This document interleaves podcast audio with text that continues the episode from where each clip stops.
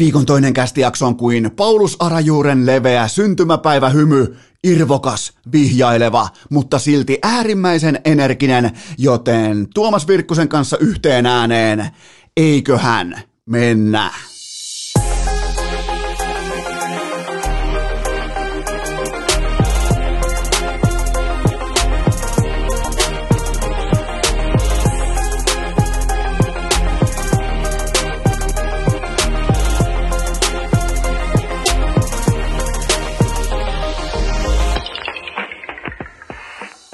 Tervetuloa te kaikki, mitä rakkahimmat kummikuuntelijat jälleen kerran urheilukästin mukaan. On tiistai viidestoista päivä kesäkuuta ja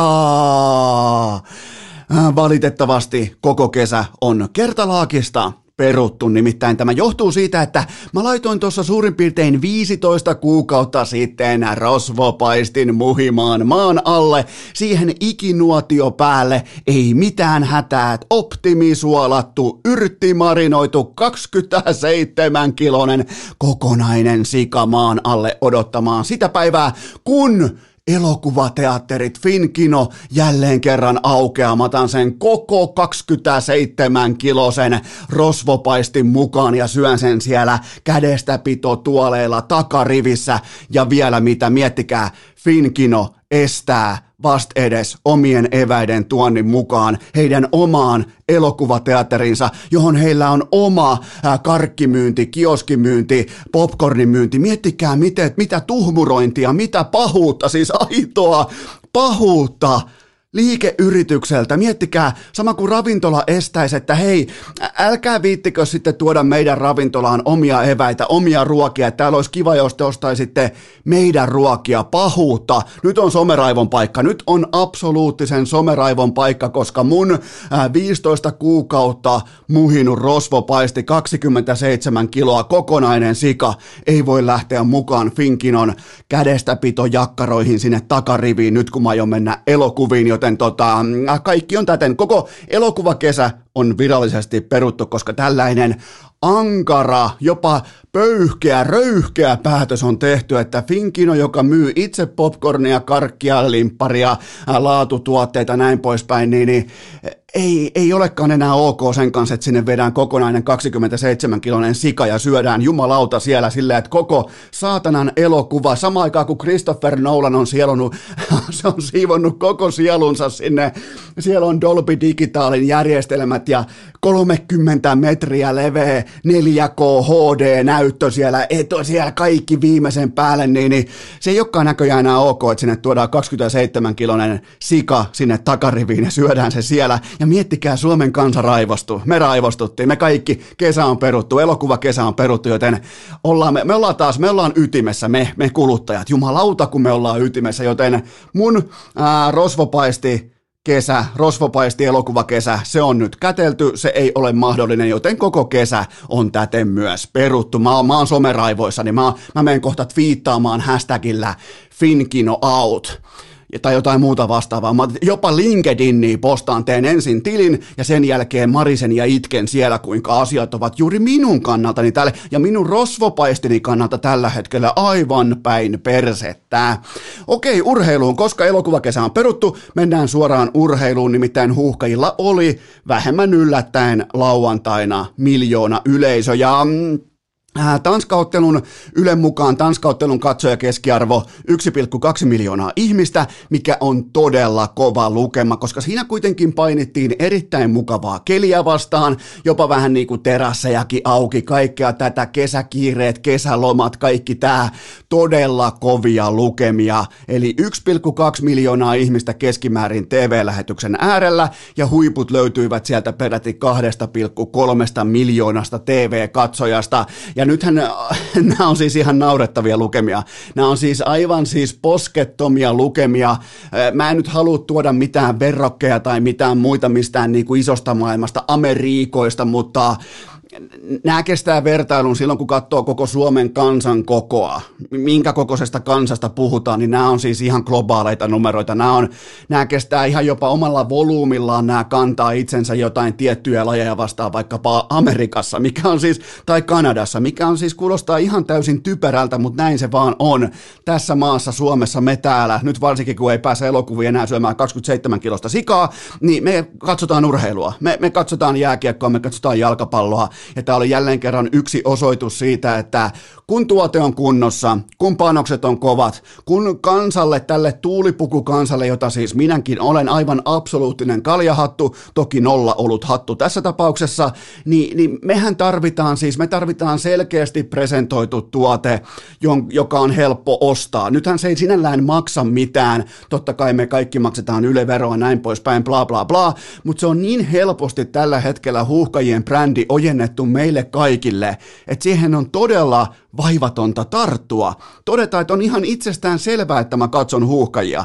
Ja, ja mulla on siis varmaan satoja sellaisia puolituttuja ystäviä, ää, ketä mä seuraan somessa näin poispäin, jotka ei ole missään vaiheessa koskaan päästänyt pihaustakaan liittyen vaikkapa Huuhkajiin. Ja, ja, ja nyt sitten on ihan itsestään selvää, että siellä on vähän Suomen lippua maalattu poskiin ja ää, siellä on jonkinnäköistä niinku pukin paitaa, pohjanpalon paitaa, ää, siellä on näin poispäin. Elikkä tuote on loistavasti presentoitu, siihen on helppo tarttua. Ja sitten vielä se, että et, et, et, kun on massiivinen yleisö, kun puhutaan suomalaisen primetime-television ihan siis dynaamisista huippulukemista, miten tämä kieltämättä, aina kun mennään yli miljoonan keskiarvoissa, niin silloin ollaan vähän niin kuin isojen poikien tai isojen tyttöjen liigassa, joten tota, minkälaisen kuvan, mä kysyn teiltä, minkälaisen kuvan Huuhkajat ja sinivalkoiset kannattajat jätti suorassa T V-lähetyksessä lauantai-iltana ilman uusintaottoja. Miettikää, on helppo tehdä podcasteja, on helppo tehdä nauhoitettuja T V-ohjelmia, mutta suora lähetys, kaikki raakana ulos, kaikki siinä tilanteessa, ymmärtäen myös Christian Eriksenin tuomat, niin kuin, tuoman, äh, tähän, niin kuin se tragedia, kaikki ne lisäpanokset, kaikki se painolasti, se globaali huomioarvo, kaikki se tunnemaailma, tunteiden vuoristorata, niin Tohon siis toi, tohon on todella helppo hypätä. Jos olet tohon asti miettinyt, että no onkohan Huuhkajat mun juttu, niin, niin ton jälkeen mä oon ihan varma, että sellaiset niin kuin vaankieli pohtijat, et, jotka on ehkä katsonut vaikka ampumahiihtoa ja vaikka jääkiekkoa tähän saakka eniten, niin mä oon ihan varma, että sellaiset satunnaiskatsojat toteaa, että jumalauta, mikä tyylikkyys, mikä ryhti, mitä puheenvuoroja, mitä taistelutahtoa kentällä, vaikka oli off-päivä jalkapalloilullisesti, ei tuloksellisesti, vaan pelillisesti, niin se ei haittaa ketään pätkän vertaa. Me halutaan nähdä, me halutaan nähdä tunnetta, me halutaan nähdä älykkäitä ihmisiä, me halutaan nähdä fiksuja puheenvuoroja, ja me saatiin se kaikki. Me saatiin aivan kaikki, ja miettikää, Huuhkajat sai kaikkien aikojen suurimman platforminsa. Lauantai-ilta, primetime ja heittomerkeissä koko Suomi katsoo. Ja yhtään tyylikkäämpää esitystä mikrofonien edessä, median edessä, Ylen kameroiden edessä et voi antaa. Et voi yhtään fiksumpaa P R-puheenvuoroa pitää suomalaisen jalkapallon puolesta.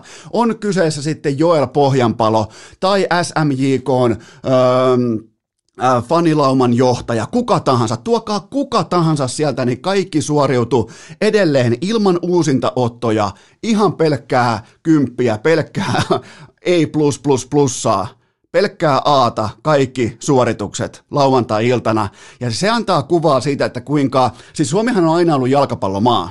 Nythän yhtäkkiä Suomi ei ole mitenkään niin kuin jalkapalloyhteiskunta. Se on aina ollut. Se on ollut ylivoimaisesti harrastetuin suurin laji Suomessa. Siitä ei saada debattia aikaa, joten tota, ja nyt kun koko Suomi katsoo, niin on todella tärkeää, että miten toi porukka, miten noi fanit, miten noi kannattajat, miten toi yhteisö, toi perhe kantoo itsensä ja Ja sieltä syntyy, se, sieltä syntyy se iso volyymi, sieltä syntyy niiden isojen pyörien pyörähdys kohti, että kun aletaan pohtimaan vaikka, että no mihin veisi vaikka Kummipojan pelaamaan, mikä olisi, mi, mihin reeneihin veisi tai mikä on kiva laji tai mikä laji tällä hetkellä huokuu sellaista ää, tiettyä tervetuloa mukaan kaikki kulttuuria. Mun mielestä se on tällä hetkellä Huuhkajat. Mun, mun, mun mielestä niinku Huuhkajien vastaanottokyky just nyt kaikin, kaiken kaltaisille kendojanareillekin ja ää, tuulipukufaneille ja random-katsojille ja Karjala-lippiksille, niin mun mielestä siellä on ovet auki, mikä on todella, todella oleellista, todella tärkeää, jos halutaan ihan oikeasti olla jättiläisiä tässä maassa.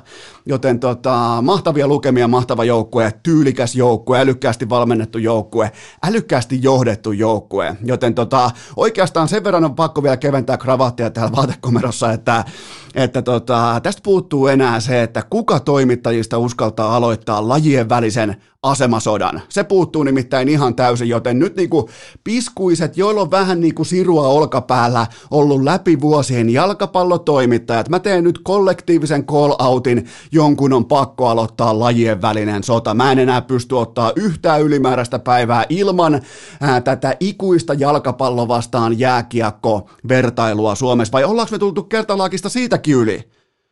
Ollaanko me valmiit? Sitäkö me halutaan, että meillä ei ole lajien välistä sotaa? Joten tota, mä, mä en ole valmis. Mä en välttämättä ole valmis, joten kukahan siellä astuisi esiin? Kukahan ottaisi tämän raskaan laahuksen kannettavakseen alkaa vertailla jääkiekon ja jalkapallon vaikka harrastajamääriä tai globaalia arvoa tai T V-katsojamääriä, niin, niin kyllä tässä on, tässä on urku auki, tässä on niin monta pelikenttää pelattavissa, joten hypätään itse asiassa. Mä vielä kerran nostan hattua, mä mennään nyt kohta Virkkusen kanssa tunnin verran, tarkalleen ottaen kuusikymmentäyhdeksän minuuttia, mikä on aika nice lukema, niin tota, me mennään jalkapallon E M-kisoihin, mutta mä hyppään nyt kuitenkin N H L:ään. N H L-välierät käynnissä ja kummassakin ottelusarjassa yksi matsi pelattuna.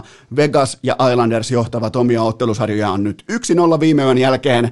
Ja mä haluan nyt parsia tämän kokonaisuuden yhteen. Mistä on kyse? Kumpikaan ottelusarja ei ole vielä ratkennut, mutta mikä oli erottava tekijä? Mikä oli nimenomaan mentaalipuolen maailmassa erottava tekijä, kun puhutaan ennakkosuosikkijääkiekosta, eli Vegasista ja Tampa Bay Lightningista. Nimittäin erotus oli absoluuttisesti se, että Tampa Bay Lightning ei kokenut, että New York Islandersia tarvitsee sen, kun, sen kummemmin oikeastaan kunnioittaa.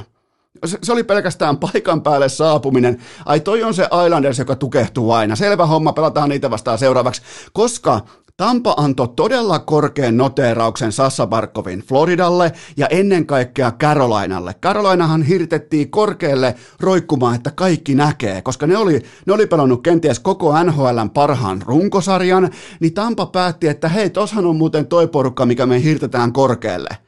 Ja nyt sitten vastaan tulee ehkä vähän ma- ma- mauton, hajuton, väritön, tähtipelaajaton New York Islanders, ja Tampa ei löytänyt sitä samaa. Tampa ei, Tampa ei hirttänyt ketään yhtään mihinkään. Se vaan ilmestyi paikalle ja ajatteli, että tämä varmaan menee omalla painollaan, koska lopulta New York Islanders kuristaa itse itsensä. Se ei siis kunnioittanut lainkaan sitä, että mitä jos sieltä tuleekin vastaan ihan oikea jääkiekkoporukka, niin kuin sieltä myös tuli. Ja se näkyi myös kentällä, ja Islanders haki todella tärkeän siis. No jokainen voi katsoa prosentteja, mutta silloin kun altavastaaja ryöstää sen ottelun numero yksi, niin se ottelusarja myös kääntyy useimmiten kolikonheittopositioon. Eli tällä hetkellä se on myös datan mukaan viisikymmentä viisikymmentä ottelusarja, kun taas toisinpäin niin se olisi tyyppiluokkaa kahdeksankymmentäviisi viisitoista. Ei nyt ehkä ihan niin radikaali, mutta kuitenkin jotain sen maailman suuntaisesti.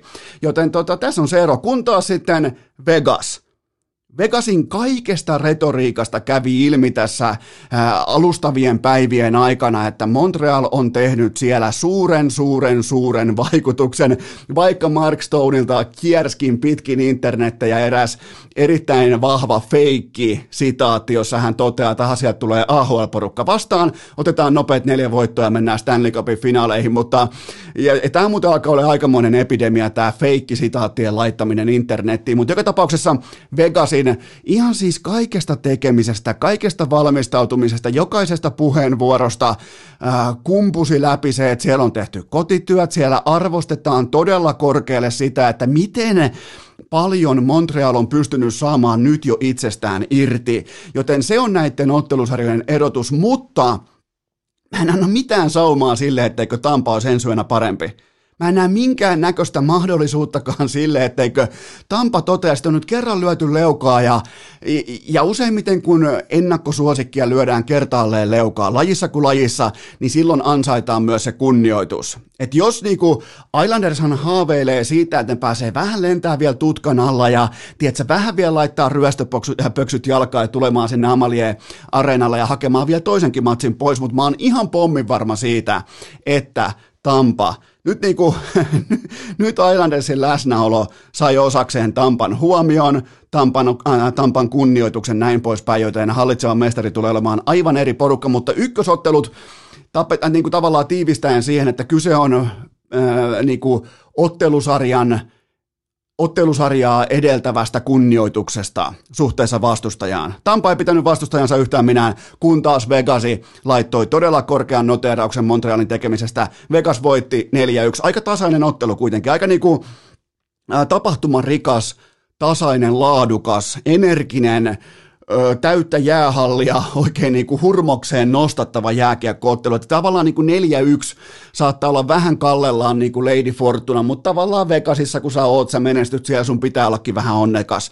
Joten se ei kuitenkaan ollut mikään ylimarssi, mutta Vegas oli valmis. Ve- Vegas näytti välittömästi, että toi on se porukka tuot, joka heittää Matthewsia jonnekin niinku Bieberin kanssa katsomaan U F C-matseja, ja, ja toi on se porukka, joka sviipaa äh, Winnipeg Jetsin, joten tota, me ollaan valmiita, ja ne oli valmiita. Kun taas Tampa Bay tulee hallille ja katsoo, että no, se on Islanders, juu, juu, ne ottaa itsestään Takakurist- takakuristukseen, ne hiipuu pois jossain vaiheessa ottelusarjaa. Ja, ja se on näiden ero. Se on nyt tässä kohtaa niin kuin mentaaliero, joten tota, mennään eteenpäin. Mulla on tähän välikköön teille kaikille K kahdeksantoista-tuoteinformaatio. Sen tarjoaa tuttuun tapaan CoolBet. Keskiviikkona on nyt sitten kerroin päällikkö, toisin sanoen huomenna. Siellä on viisi huntia lisäpotissa. E M-kampanjat koottuna löytyy sitten samasta paikasta CoolBetin sivustolta sieltä, missä lukee kampanjat. Siitä voi klikata. Sieltä löytyy yhden ruudun alta kaikki E M-jalkapallon kampanjat. Mulla on teille oikeastaan vähän edelliseen viitaten yksi kohdepoiminta, se on ensi yölle CoolBetilla, nimittäin tällä hetkellä itse juuri sen pelasin tässä, nyt kello on kymmenen kolmekymmentäkolme tiistai-aamuna, mä pelasin CoolBetilla Tampan markkinatopin sisään ensi yölle, eli tiistai keskiviikko yölle. Ää, niitä lyötiin aika pahasti leukaan ykkösmatsissa, ja epäkunnioitus loppuu tähän. Tämä on se hetki useimmiten, kun mestaritason pelaajat rajaa omaa iki omaa reviiriään, kotireviiriään, ja tämä on jopa Eno Eskon garantiin paikka. Se on ihan selvä asia, että Tampa voittaa ottelun numero kaksi, ja CoolBet tarjoaa siihen myös koko ää, markkinan, koko vedonlyöntimaailman parhaan kertoimeen. Se on mulla jo pelattu.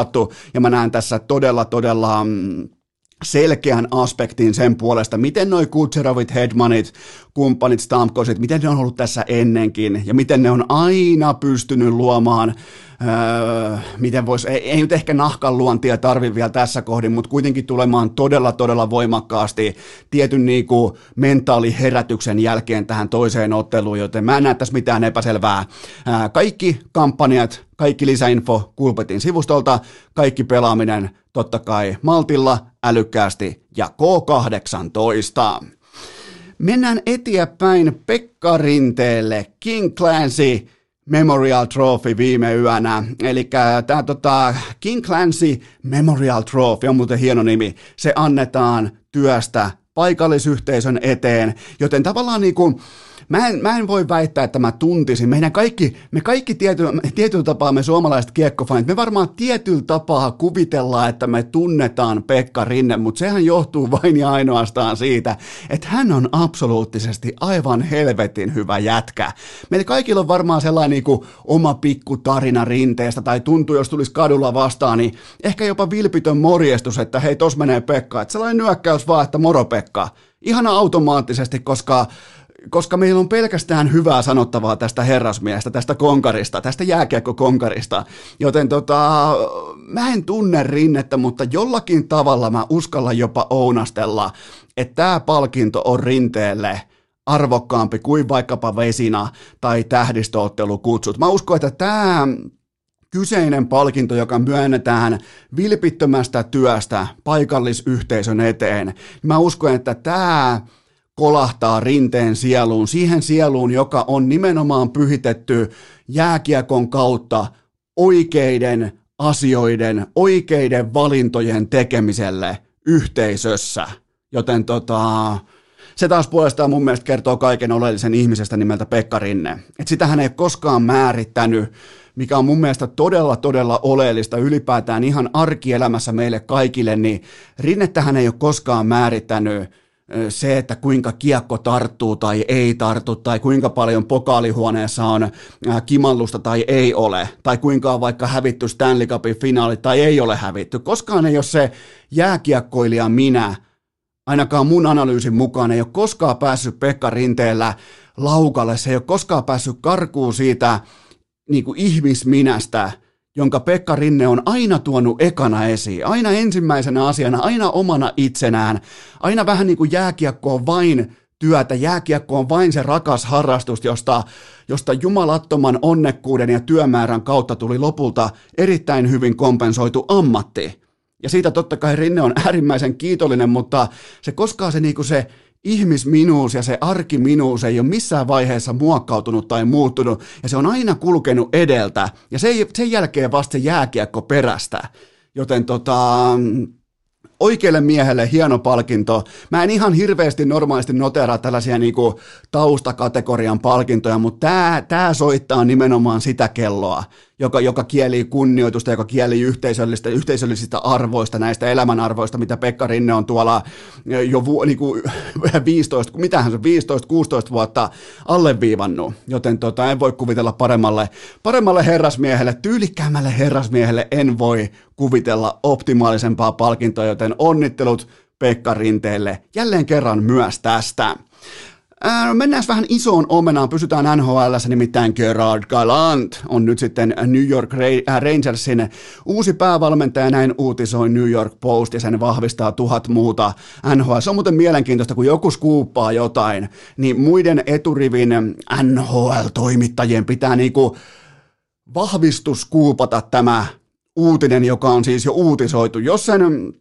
Jos sen uutisoi New York Post, niin tarviiko siihen T S N:n ukkojen enää mennä, että voimme vahvistaa tämän scoopin todeksi? Tätähän tekee siis E S P N, ja sehän perustuu ihan pelkästään siihen, että E S P N haluaa kaiken cloudin, kaiken feimin aina itselleen, mutta nyt E S N:kin ja muutkin mediat, minä voin vahvistaa tämän. Ei siellä varmaan tarvita mitään vahvistusta. Tämä on vaan N H L-jääkiekkoa, tämä on vain New York Rangers, ollut tyystin epärelevantti organisaatio viimeiset suurin piirtein kaksikymmentäseitsemän vuotta kohta, joten tota, se on kyllä mielenkiintoinen juttu, mutta ää, siinä on nyt Galantilla kuitenkin uunituoreet Kanadan M M-kullat kaulassa, ja ää, hommahan menee niin, että jos mä kysyn sulta näin, että ää, miten Broadwaylle, joka siis aika läheltä liippaa siitä Madison Square Gardenia, niin miten Broadwaylle palkataan pääosan esittäjät musikaaleihin? No tietenkin siten, ettei heitä tarvitse esitellä erikseen.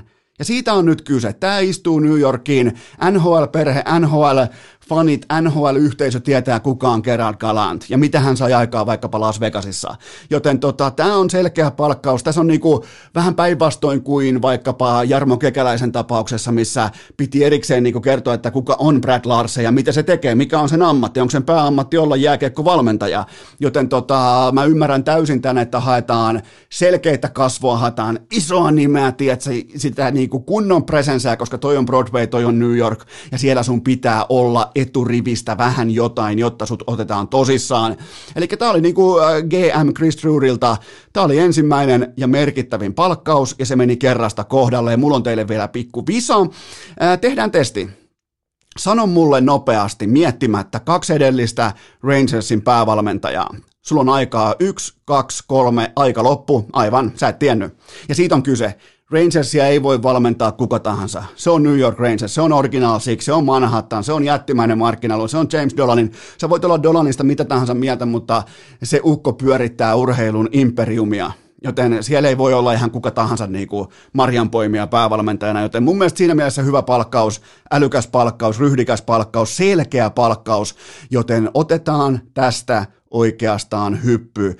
Jätetään tällainen niin kuin perinteinen urheilu nyt rauhaan hetkeksi ja hypätään tietokonepelien maailmaan, koska O G, Alexi B:n O G, C S-joukkue hävisi jo kolmannen jättifinaalinsa, ja, mutta tämä oli kuitenkin mun mielestä, tämä oli sunnuntaina, tämä oli vähän erilainen eläin, koska ää, tässä ei jäänyt mitään hampaankoloa. kolme nolla suoraan eikä hippaakaan, ja Gambit on aivan täysin ylivoimainen näissä best of five ää, tota, formaateissa, joten ei, ei, mulle ei jäänyt tästä niin kuin Alexi B:n ja O G:n tappiosta oikein mitään raportoitavaa, mitään sanottavaa. Mä vaan totean sen, että tämä ei, niinku, ei herättänyt minkäännäköistä niinku hälytyskelloa, että joku osa pelistä olisi vuotanut, koska Gambit on niiden karttapuuli tai karttavalikoima tai hyvien karttojen kavalkadi on ihan täysin hävytön. Jos joudut niitä vastaan best of fiveissa tekemään karttavedon, niin, niin sun on pakko valita yksi tai jopa kaksi Gambitin suosikkikarttaa, joiden voittoprosentit on tällä hetkellä tältä, tältä vuodelta siis tyyppiluokkaa seitsemänkymmentäviisi kahdeksankymmentä prosenttia, joten kaikille vaan isosti G L mukaan ja, ja tota, onnenhippuja reppuun nimittäin. Gambitti kyllä jyrää, mutta tota, isossa kuvassa Alexi B:n joukkueesta se on nyt noussut jo maailman top kymmenen listalle, ja se top kolme on ihan väistämätöntä realismia, koska toi, kuitenkin toi koneisto on aika hyvin öljytty, ja toi kaikki näyttää menevän tismalleen oikeaan suuntaan, vaikka jättipokaalia ei nyt tullutkaan.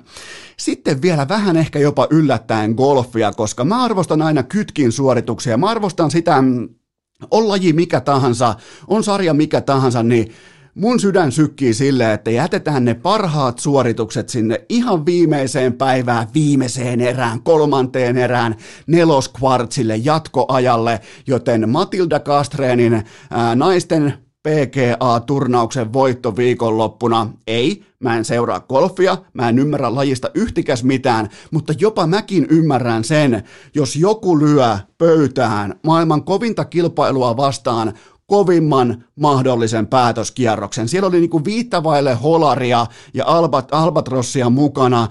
Siellä oli birdiä, siellä oli eagleä, siellä oli dominointia, siellä oli jokainen, jos se olisi tikkataulu ja laji olisi tikanheitto, per, perinteinen mökkitikka, niin se ei heittäisi kertaakaan ysin ulkopuolelle sitä tikkaa. Se on pelkkää kymppiä ja ysiä. Joten tota, ei, en ymmärrä lajista mitään, mutta kyllä mä Sen, sen mä pystyn kuitenkin hoksaamaan, jos joku painaa, että se lähtee takamatkalta, vähän niin kuin Tiger Woods aikoinaan, ää, Sunday Readyä päällä ja näin poispäin, niin lähtee kuitenkin takamatkalta ja pelaa kovinta kilpasiskoa vastaan neljä lyöntiä paremmin sen päätöskierroksen. Niin se on kytkin suoritus ja... ja Ja, ja se, se, niistä suorituksista mä tykkään, vaikka mä en välttämättä ihan joka lauseessa muista tykätä golfista. Joten tota, Matilda Castrénin hieno suoritus ja hieno päätöspäivä, kova, kova, kova suoritus siihen saumaan. Ja, ja tota, siellä oli siis, mun piti vielä vähän tutkailla, koska kuten sanottua, golf ei ole mulle ihan se leipä ja voi, niin tuolla oli siis vasta, vastassa oli koko maailman tähdistö. I, ihan siis... Sama kuin Välimäki, Sami Välimäki voittaisi turnauksen, missä olisi ihan, ihan kaikki. Mä en nyt tiedä just nyt tällä hetkellä, ketkä on miesten golfin kärjessä, mutta sä voit vaan kuvitella, että siellä on se ainakin niinku kymmenen sellaista pelaajaa, jotka mäkin pystyn jopa mainitsemaan nyt, vaan niinku säästän kaikkien aikaa ja en mainitse niitä. Joten Matilda Castrénilta mahtava, mahtava suoritus. Onnittelut sinne. Pysytään vielä lyhyesti golfissa. Mä sain, mä sain nimittäin käsiini raportin, että Patrick Laine on omistamansa golfklubin pelaajarankingissa vasta sijalla kuusikymmentäkahdeksan. Jos mä olisin Patrick Laine, mä menisin nyt mun keltaisella lampolla sinne mun ikiomalle golfklubille, jonka mä ostin ensitekonani aloittaen kesäharjoitteluprojektin tullakseni jälleen kerran oikeaksi N H L-jääkiekkoilijaksi, niin mä polttaisin suurin piirtein suoraan mun lampon siinä kuuman koneen päällä, kuusikymmentäseitsemän kappaletta pelilupia, nyt jo tämän tiistain aikana. Herra Jumala, siellä on kuusikymmentä, se on vasta siellä kuusikymmentäkahdeksan, siellä on kuusikymmentäseitsemän parempaa golfin pelaajaa kuin itse omistaja. Ja tämähän ei meille käy, me ollaan Patrick Laineen golfklubin faneja. Me ollaan, nimen, me ollaan Patrick Laineen omistaman golfklubin, faniklubin fanipoikia. Sitä me ollaan, joten me ei hyväksytä tätä, pidetään pieni tauko ja mennään eteenpäin. Urheilukääst! Yhtä likainen kuin pullukkakympin vapaa potku! Aivan tuota pikaa hypätään sitten Virkkusen johdolla E M-jalkapallon pariin, mutta sitä ennen mulla on teille kuitenkin huippunopea kaupallinen tiedote, jonka tarjoaa Puhdistamo. Eli voitte mennä välittömästi osoitteeseen puhdistamo piste fi ja sieltä löytyy joka lähtöön laatu, luonnonmukaisia tuotteita juurikin sinua varten parsittuna. Nimittäin Team Aamupaska onnellisena ja ennen kaikkea ylpeänä raportoi sellaisen faktan, kuin että se on yhtä kuin Puhdistamo, joka hoitaa sitten yllätyspalkinnot voittajalle tähän meidän E M-futislohkoon, joten sieltä tulee Puhdistamolta aikamoista pakaasia voittajalle, nimenomaan tälle meidän lohkovoittajalle. Siellä on ihan normipalkinnot mukana niin kuin kokonaisisossa kisassa, mutta Puhdistamo lähettää nyt sitten meidän voittajalle ikiomat palkinnot tähän kesään, tähän kauniiseen, kauniiseen kesään, joka ei ole lainkaan niin peruttu kuin ehkä alkusegmentissä annoin otaksua. Se on mun mielestä hieno ele ja kiitoksia siitä Puhdistamolle. Ja mä haluankin tämän kunniaksi, että kaikki menee nyt osoitteeseen puhdistamo piste fi ja ottaa sieltä vähän E A A-tablettia, ottaa elektrolyyttejä, ottaa nimenomaan sitä punaista elektrolyyttiä, sellainen pieni musta purkki, missä on punaisella tekstillä, ää, siinä lukee elektrolyytit ja näin poispäin, niin se on viimeisen päälle. Sen maku on taivaallista, sen laatu on taivaallista, se on mulla maastopyörämetsässä aina mukana, joten punaiset elektrolyytit ehdottomasti testiin. Ja muistakaa myös kokeilla pre-workouttia, nimittäin se beta alaniini potkaisee melko mukavasti. Käykää testaamassa, kokeilkaa ja antakaa mulle raporttia inboxiin, että miten se potkas. Ottakaa vaikka, jos teidän treenit alkaa vaikka kello neljätoista, niin nauttikaa tämä kyseinen pre-workout juoma vaikkapa kolmetoista kolmekymmentäviisi tai kolmetoista neljäkymmentä, niin, niin mä lupaan, että just ennen treeniä sulle tulee sellainen sellai tunne, sellainen vipa, että tässä on muuten pakko alkaa nyt laittaa toistoi sisään, koska ainakin mun kohdalla se beta-alaniini ää, raapaisee melko mukavasti dieselkoneen käyntiin. Joten menkää tutkimaan tuotteita osoitteeseen puhdistamo piste fi tai sitten ihan vain laatukaupoista Puhdistamon ikiomahylly, jota useimmiten tällä hetkellä komistaa Alexander Sassabarkovi, joten kaikille tuttu osoite puhdistamo piste fi. Tähän kylkee myös toinen kaupallinen tiedote ja sen tarjoaa Polar, eli polar piste com, eli maailman parhaat urheilu multisport-kellot. Mullakin on tällä hetkellä kädessä yksi kappale Polar Vantage V kaksi, joten mä oikeastaan mä kertaan teille meikän ikioman kesäkombon. Mulla on siis kädessä Polar Vantage V kaksi, ollut ihan fantastinen siitä päivästä asti, kuin mä tämän mun käteeni laitoin, joten se on nyt suurin piirtein tommosen, sanotaanko kuusi, silloin kun se julkaistiin joulukuussa, niin sieltä asti ollut mun kätösessä ja mulla ei ole mitään pahaa sanottavaa, se on toiminut täydellisesti, sen akku on riittävän hyvä ja siinä toimii kaikki vempeleet juuri niin kuin mä haluan. Mun olkavarressa, kun mä urheilen, on optinen sykesensori. Mun mielestä se on todella tarkka, se on todella kliininen, se on todella huomaamaton. Mä en ole koskaan nauttinut siitä, että se vedetään rinnan ympäri. Joten tota, tää olkavarren, tää optinen sykesensori, se maksaa alle yhdeksänkymmentä euroa. Mun mielestä se on ihan selkeä hankinta. Mun mielestä siitä ei saada edes debattia pystyyn. Joten tota, ja se on myös mahdollista sen jälkeen, että kun sulla on vaikka fillaroidessa se sykesensori tuossa olkavarressa, niin sä voit ottaa sun kellon irti kädestä kiinni vaikka pyörän tankoon ja seuraat siitä vaikka komoot karttaa tai, tai tota sun elimistön dataa tai mitä nyt tahansa haluatkin, vaikka säätä, seuraat vaikka säätä, jos siltä tuntuu, joten tota, kaikki on mahdollista, joten siinä on mun kesäkombo, menkää osoitteeseen polar piste com, laittakaa tilausta sisään, en voi tarpeeksi suositella, ihan kylmä fakta, että on ihan selkeästi tehnyt ainakin mun urheilu, mun harrastelu elämässä. Tämä on tehnyt ihan selkeän muutoksen, kun mä pystyn ottamaan faktoja esiin siitä, että miksi milloinkin kulki, miksi joku päivä tuntui paremmalta kuin toinen. Mulla alkaa olla siitä jo ihan kunnon otantaa tässä niin kuin suurin piirtein kolmentoista kuukauden ajalta, joten tota, menkää osoitteeseen polar piste com ja tehkää fiksuja ostopäätöksiä. Ja nyt sitten E M-jalkapallon pariin. Tuomas Floristi Virkkusen johdolla. Vieras pelimatka, lämmin bussin penkki, eväs rasia, vilisevä maisema ja kuulokkeissa urheilukääst. On aika toivottaa tervetulleeksi jälleen kerran urheilukästin äärimmäisen luotettava kesätyöntekijä, floristi Tuomas Virkkunen. Tuomas, ää, nyt ollaan saatu aika hyvin vettä taivaalta, miten kukat kasvaa? Kukat kasvaa aika loisteliaasti, mutta Esko rakas, jos olet seurannut tätä luontomaailmaa, niin, kun, niin tota, fiksummat ihmisethän on antanut jo meille hetken aikaa niin kun nämä neuvoja, että muun muassa voikukkia sun muita kukkia kannattaa jättää nurtsia leikatessa eloon ihan vaan mehiläisten takia, okay. Koska mehiläisiä on nyt tällä hetkellä niin kun maailmassa vähän liian vähän, ne, ne on selvästi niin kun vähenemään päin.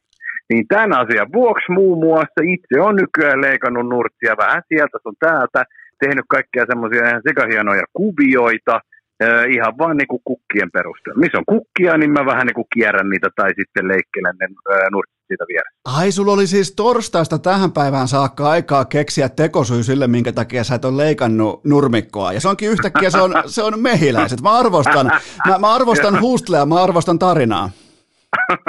Joo, ja lu- luonnon kautta.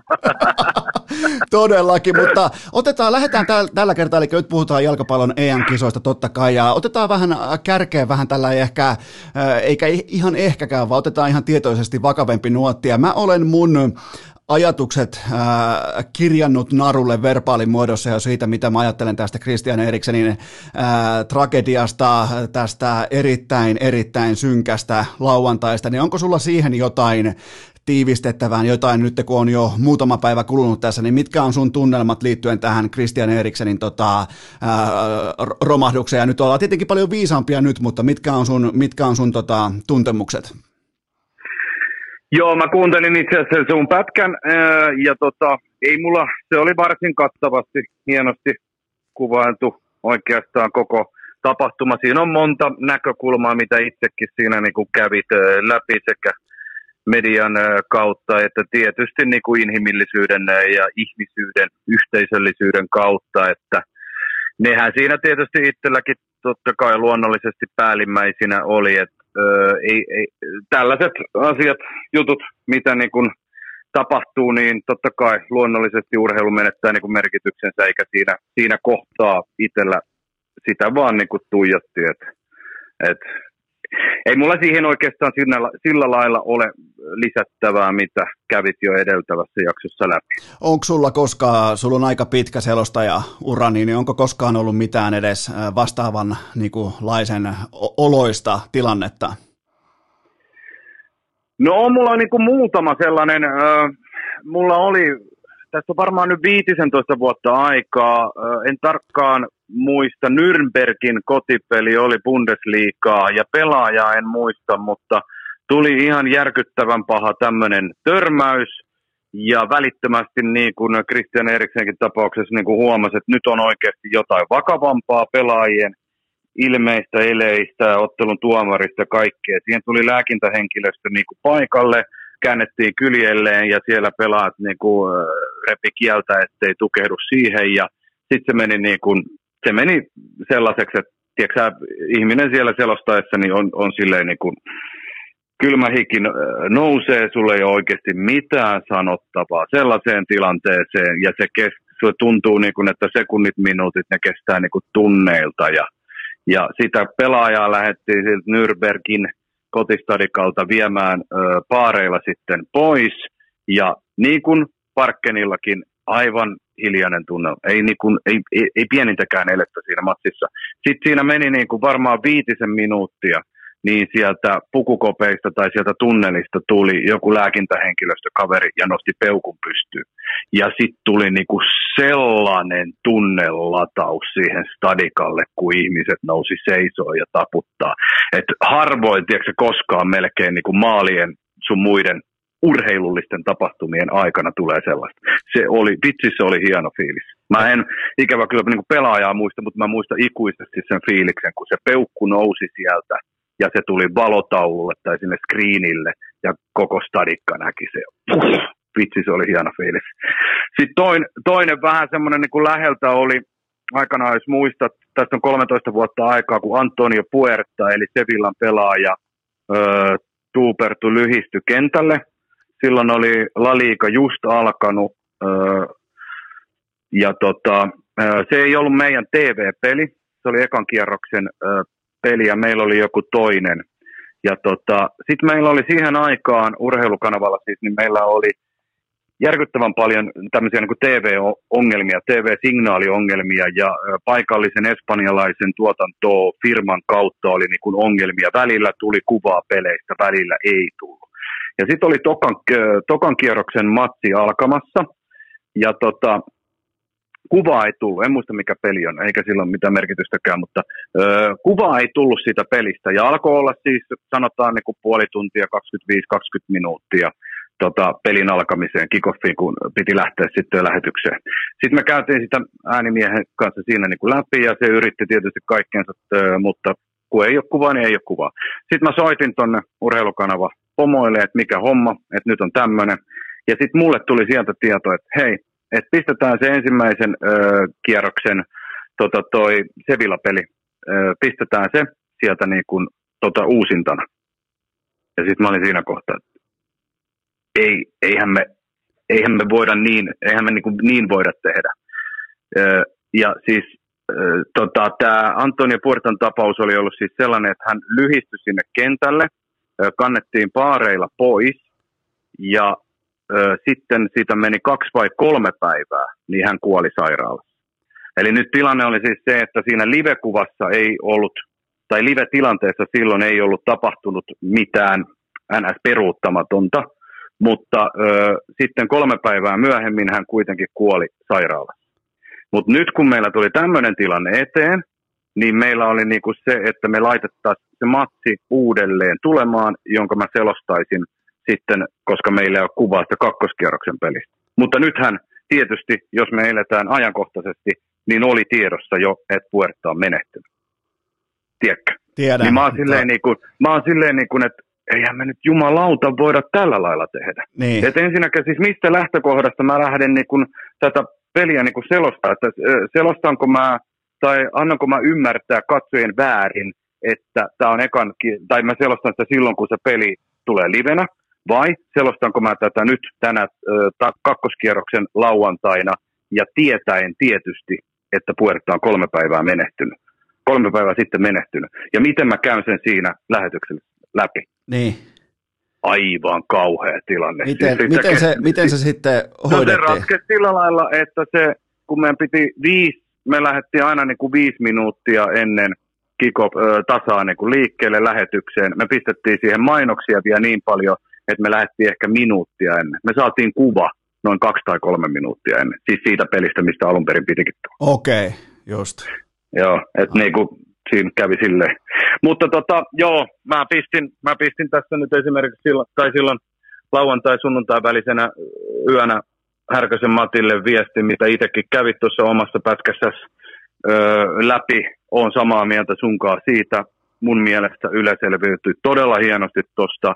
Ei ole pahempaa tilannetta. Mä laitoin Matille silleen, että jalkapalloilullisesti päivä, mitä oot varmaan elämässäsi eniten koskaan odottanut.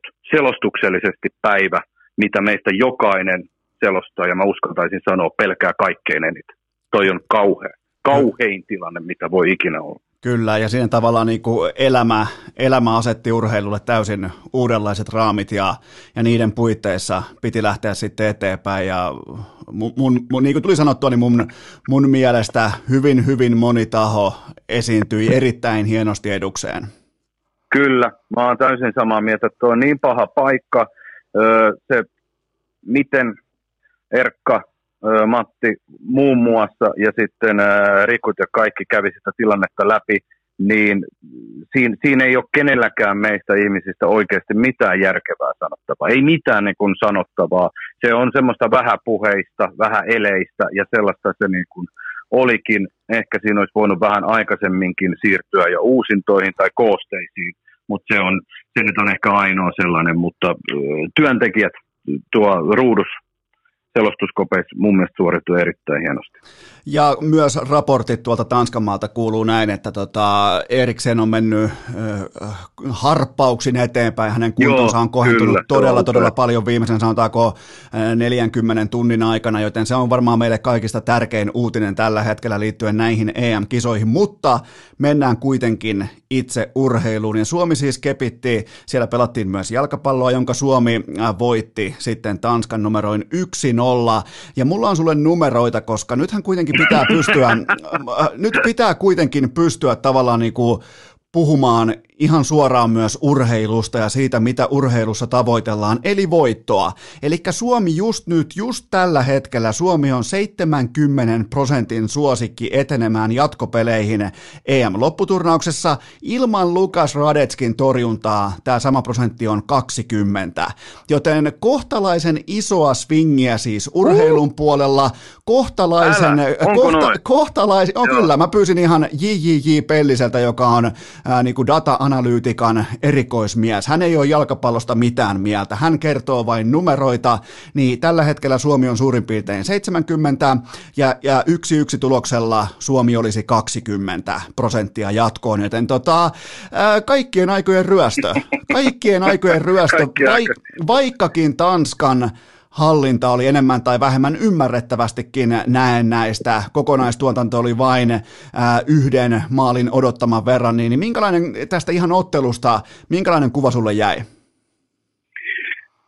Öö, no, jos tosiaan laskee nyt, öö, yrittää laskea kaiken muun, mikä siinä öö, oli, niin tota, pois ja sitten katsoo ihan, ajatella ihan vaan peliä, niin öö, niin kuin vähän käytiin läpi, niin ei, ei, ei yksin jaksanut uskoa siihen, että siellä oikeasti hirvittävästi mitään muutoksia riveltä oli, eikä niitä sitten loppupeleissä ollutkaan. Se oli ehkä semmoista toiveikkuutta, että vähän ö, jollain tavalla muutettaisiin ehkä jotenkin, jotenkin hyökkäävämpään tai jotain yllätyksiä tuli, mutta loppupeleissä yllätys itsessään ehkä oli se, että me oltiin jopa passiivisempia, mitä niin kuin ö, tämmöisissä niin kuin, äh, mitä mä sanon, kaikissa äh, odotusarvoissa sen passiivisuuden, passiivisuuden suhteen niin kuin oli, koska en mä itse ainakaan, en mä noin arkaa Suomeen niin kuin odottanut. Et se ensimmäinen kolme minuuttinahan oli, se, sehän antoi niin kuin viitteitä siitä, että me pidetään palloa, me pelataan niillä vahvuuksilla, mitä meillä on, koska mehän osataan kuitenkin,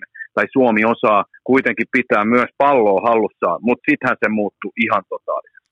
Mutta sitten kun sä mietit, että kuinka järkyttävä hieno maalin Suomi teki. Kyllä. Kuinka, niin, siis, siis upea, siis mieletön maali, jossa katsot kuinka monta äijää ja mitä liikkeitä, kamaran liikkeitä, Arajuurelta sinne laitaa, mitä, mitä kaikkea siinä niin kun oli mukana, niin tuossa on niin kuin osoitus siitä, kuinka me osataan. Suomi osaa pitää myös palloa, osaa myös rakentaa pienillä vartalon liikkeillä. Vähän saadaan tilaa itselle, siirtoja laitaa, liikkeet, takaisin keskitys, jolle on piru hyvä pääpelaa. Kaikki tietää sen.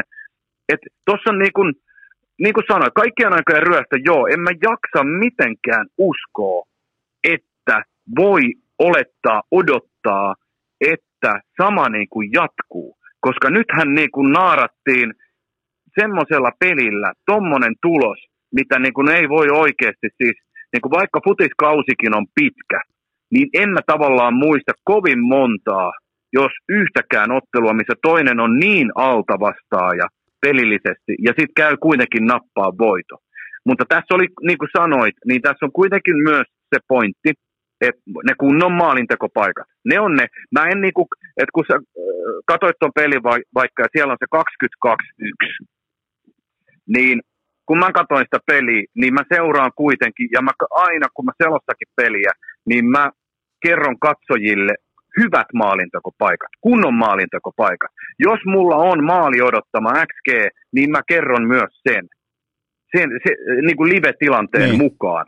Ainakin, jos sen pystyn livessä, niin sitten mä kerron sen X G:n, kun toka puoliaika alkaa, mikä se oli ekalta puoliaika. Koska se kertoo myös siitä pelistä paljon. Et vaikka Tanska piti nyt vaikka kuinka paljon, vaikka niillä oli laukauksia vaikka kuinka paljon, niin maali odottama tai hyvät maalintekopaikat, miten se ikinä nyt ö, tota, termeillä kerrotaakaan, mutta niin ne kertoo paljon enemmän kuitenkin siitä pelistä kuin kaksikymmentäkaksi yksi. Se tota, niin sit pitää katsoa niitäkin. Se, tota, se Suomen maali, niin se oli vähän samanlainen. Se ei, niinku, se ei mitenkään istunut tohon narratiiviin, koska se on ihan sama, kun sä meet jossain, tiedätkö, jossain niinku juhannuksen nelospäivänä jossain Tampereen paikalliskaraokessa. Siinä laulaa, niinku, siinä laulaa ensin Tane ja sitten siinä laulaa Ripa ja sitten siihen tulee vielä, siihen tulee vaikka Eevikin laulaa kerran, niin yhtäkkiä, siellä, yhtäkkiä mietit, siellä laulaa Paula Vesala ja lähtee pois. Ne, siis, se, ei vaan, se ei vaan osu siihen, se ei vaan kuulu. Siis yksi hienoimmista maaleista, mitä mä oon Huuhkajat varmaan nähnyt koskaan. Koska, siis kaikki se, se kontrolli yhtäkkiä vaan niinku, aika pysähtyy, tilanne pysähtyy, kamaran käännös, kaikki, pukki pelaa Jaa. alaspäin, Urra antaa suoraan leipäkoriin, pohjanpalo Jaa. kerran elämässä täsmäajoituksella siihen saumaan. Ja, ja, ja kun se ei, ihan käsittämätön, että sieltä joukko, mietipä, yleensähän kun pelataan poltetun kentän taktiikalla mitä lajia tahansa, niin ei sieltä sitten löydy tätä. Kylmillä jaloilla, kylmillä mailoilla, kylmillä käsillä. Sieltä ei löydy Jaa. tätä. Ja Suomelta se löytyi, niin mun mielestä tämä antaa, totta kai tämä antaa meille niin kuin satunnaisfaneille, oikeille faneille, tämä antaa, mun papereista voi antaa myös pelaajille sellaisen aha-elämyksen, että hei, vaikka me ollaan sukupolvien unelman äärellä täällä paikan päällä täällä kentällä, niin ei meidän välttämättä pidäkään tarvikkaan jännittää ihan näin paljon. Joten tässä on niin kuin aika isokin siemen kasvamassa kohti sitä keskiviikkoa. Joo, tuossa joo, oli ju, just tuommoisia hyviä pointteja. Ja, ja sitten kun katsoi noin pelaajien haastikset sun muut, niin kyllä, kyllä niistä Lukenkin jutuista, kun Luke sanoi siinä vähän silleen, niin kuin, ei nyt suoraan kuitaten, mutta siis kuitenkin selvästi semmoinen vähän piikki, että siellä on lehtiä luettu ja siellä on kaikkia kuunneltu podcasteja sun muuta, että mitä siellä on puhet, puhuttu, niin Lukehan heitti siihen vähän niin kuin tällaisesta neljä neljä kaksi sun muuta, mutta sitten otti, niin kuin, että mestari Rive päätti tällä lähtee ja tässä on tulos sun muuta. Et, äh, siellä on niin kuin, kyllä siellä jätkät on koko ajan tiennyt, millä, millä ryhmityksellä niin kuin lähdetään, mutta tosiaan ehkä toi peliesitys kuitenkin oli niin, niin passiivinen, että en mä, en mä kyllä jaksa uskoa, että noi äijäkkään oletti, odotti, että Suomi ihan noin olisi. Mutta kuten sanoit, toi maali antaa niinku sellaisen viban ja fiiliksen oikeasti siitä uskosta, että jos tota, tuommoista rohkeutta hyökkäyksiin lähtöjä niin kuin on enemmän niin kuin Venäjää vastaan, nehän voi saada oikeasti mitä tahansa aikaa. Mä laitan, nyt kun mä oon pari päivää saanut pohtia tätä ottelua, niin mä, mä laitan sellaisen inhimillisen tekijän kuin jännityksen piikki. Siis mentäen, mentäen liikuttaen kohti sitä tota neljäkymmentä peliminuuttia suurin piirtein, niin, niin, niin mä laitan aika paljon jännityksen piikkiä ja sitten sellainen alkukantainen, hei potkaistaan pallo mahdollisimman kauas meidän maalista, jotta se ei ole meidän meidän maalissa, niin, niin tällaiset niinku, kyllä mä ymmärrän, että toi tilanne jännittää, toi ehkä vähän sokeraa, toi, toi saa niinku pääkopan yliajattelemaan, joten yhtäkkiä Lukas Radetskista tuli, Lukas Radetskista tuli jenkkifutistermeen joukkueensa puntteri, eli laukoo pallon mahdollisimman kauas, ja sen jälkeen taas puolustetaan, joten vaikka se oli nyt tätä, niin, niin mulla on aika isot odotukset keskiviikolle. Mä, mä oon nähnyt tuon joukkueen ennenkin luovan nahkansa puolivaikean ottelun. On se, on se sitten tappio-ottelu, on se voitto-ottelu, mutta kuitenkin vaikean ottelun jälkeen, niin, niin onhan toi porukka pystynyt luomaan nahkansa. Joten mennään siihen kohti keskiviikkoa ja me, me puhuttiin jo tästä ohuesti, että mitä muutoksia voidaan odottaa, niin, niin mitä, mitä muutoksia sä ootat taktisella puolella? Onko se nimenomaan lähinnä sitä, että okei, tulta päin? No kyllä mä niin kuin ootan oikeasti enemmän vaan, en mä ja, niin, nythän ennen kisoja puhuttiin siitä, että kun puhuttiin tästä ryhmityksestä niin paljon, niin puhuttiin siitä, että jos on joku peli, mihin sitä voi muuttaa, niin se olisi Venäjä-matsi. Eli siihen niin kuin neljä linjaa. Ja sitten taas Belgija kolme. Mutta öö, öö, mä en nyt jaksa, se on mahdollista, mutta en mä tiedä niin kuin, kannattaako Riven sillä lailla nyt ehkä sitten kuitenkaan hirvittävästi tota muuttaa. Mik, mitä mä niin kuin oikeasti nyt muuttaisin on vaan se, että meni se sitten jännityksen vai minkä tahansa piikkiin, öö, ja niitä on, olettamuksia on tosiaan, koska mä en esimerkiksi, mä sanon vielä sen, että esimerkiksi se Arajuuren ai, aiheuttama pilkku, niin sekään ei ole mun mielestä öö, Arajuurelle hyvin niin kuin tämmöistä tyypillistä. Se liuku oli vähän semmoisessa tilanteessa, missä pallo on menossa päätyrajaa kohti ja vielä poispäin siitä.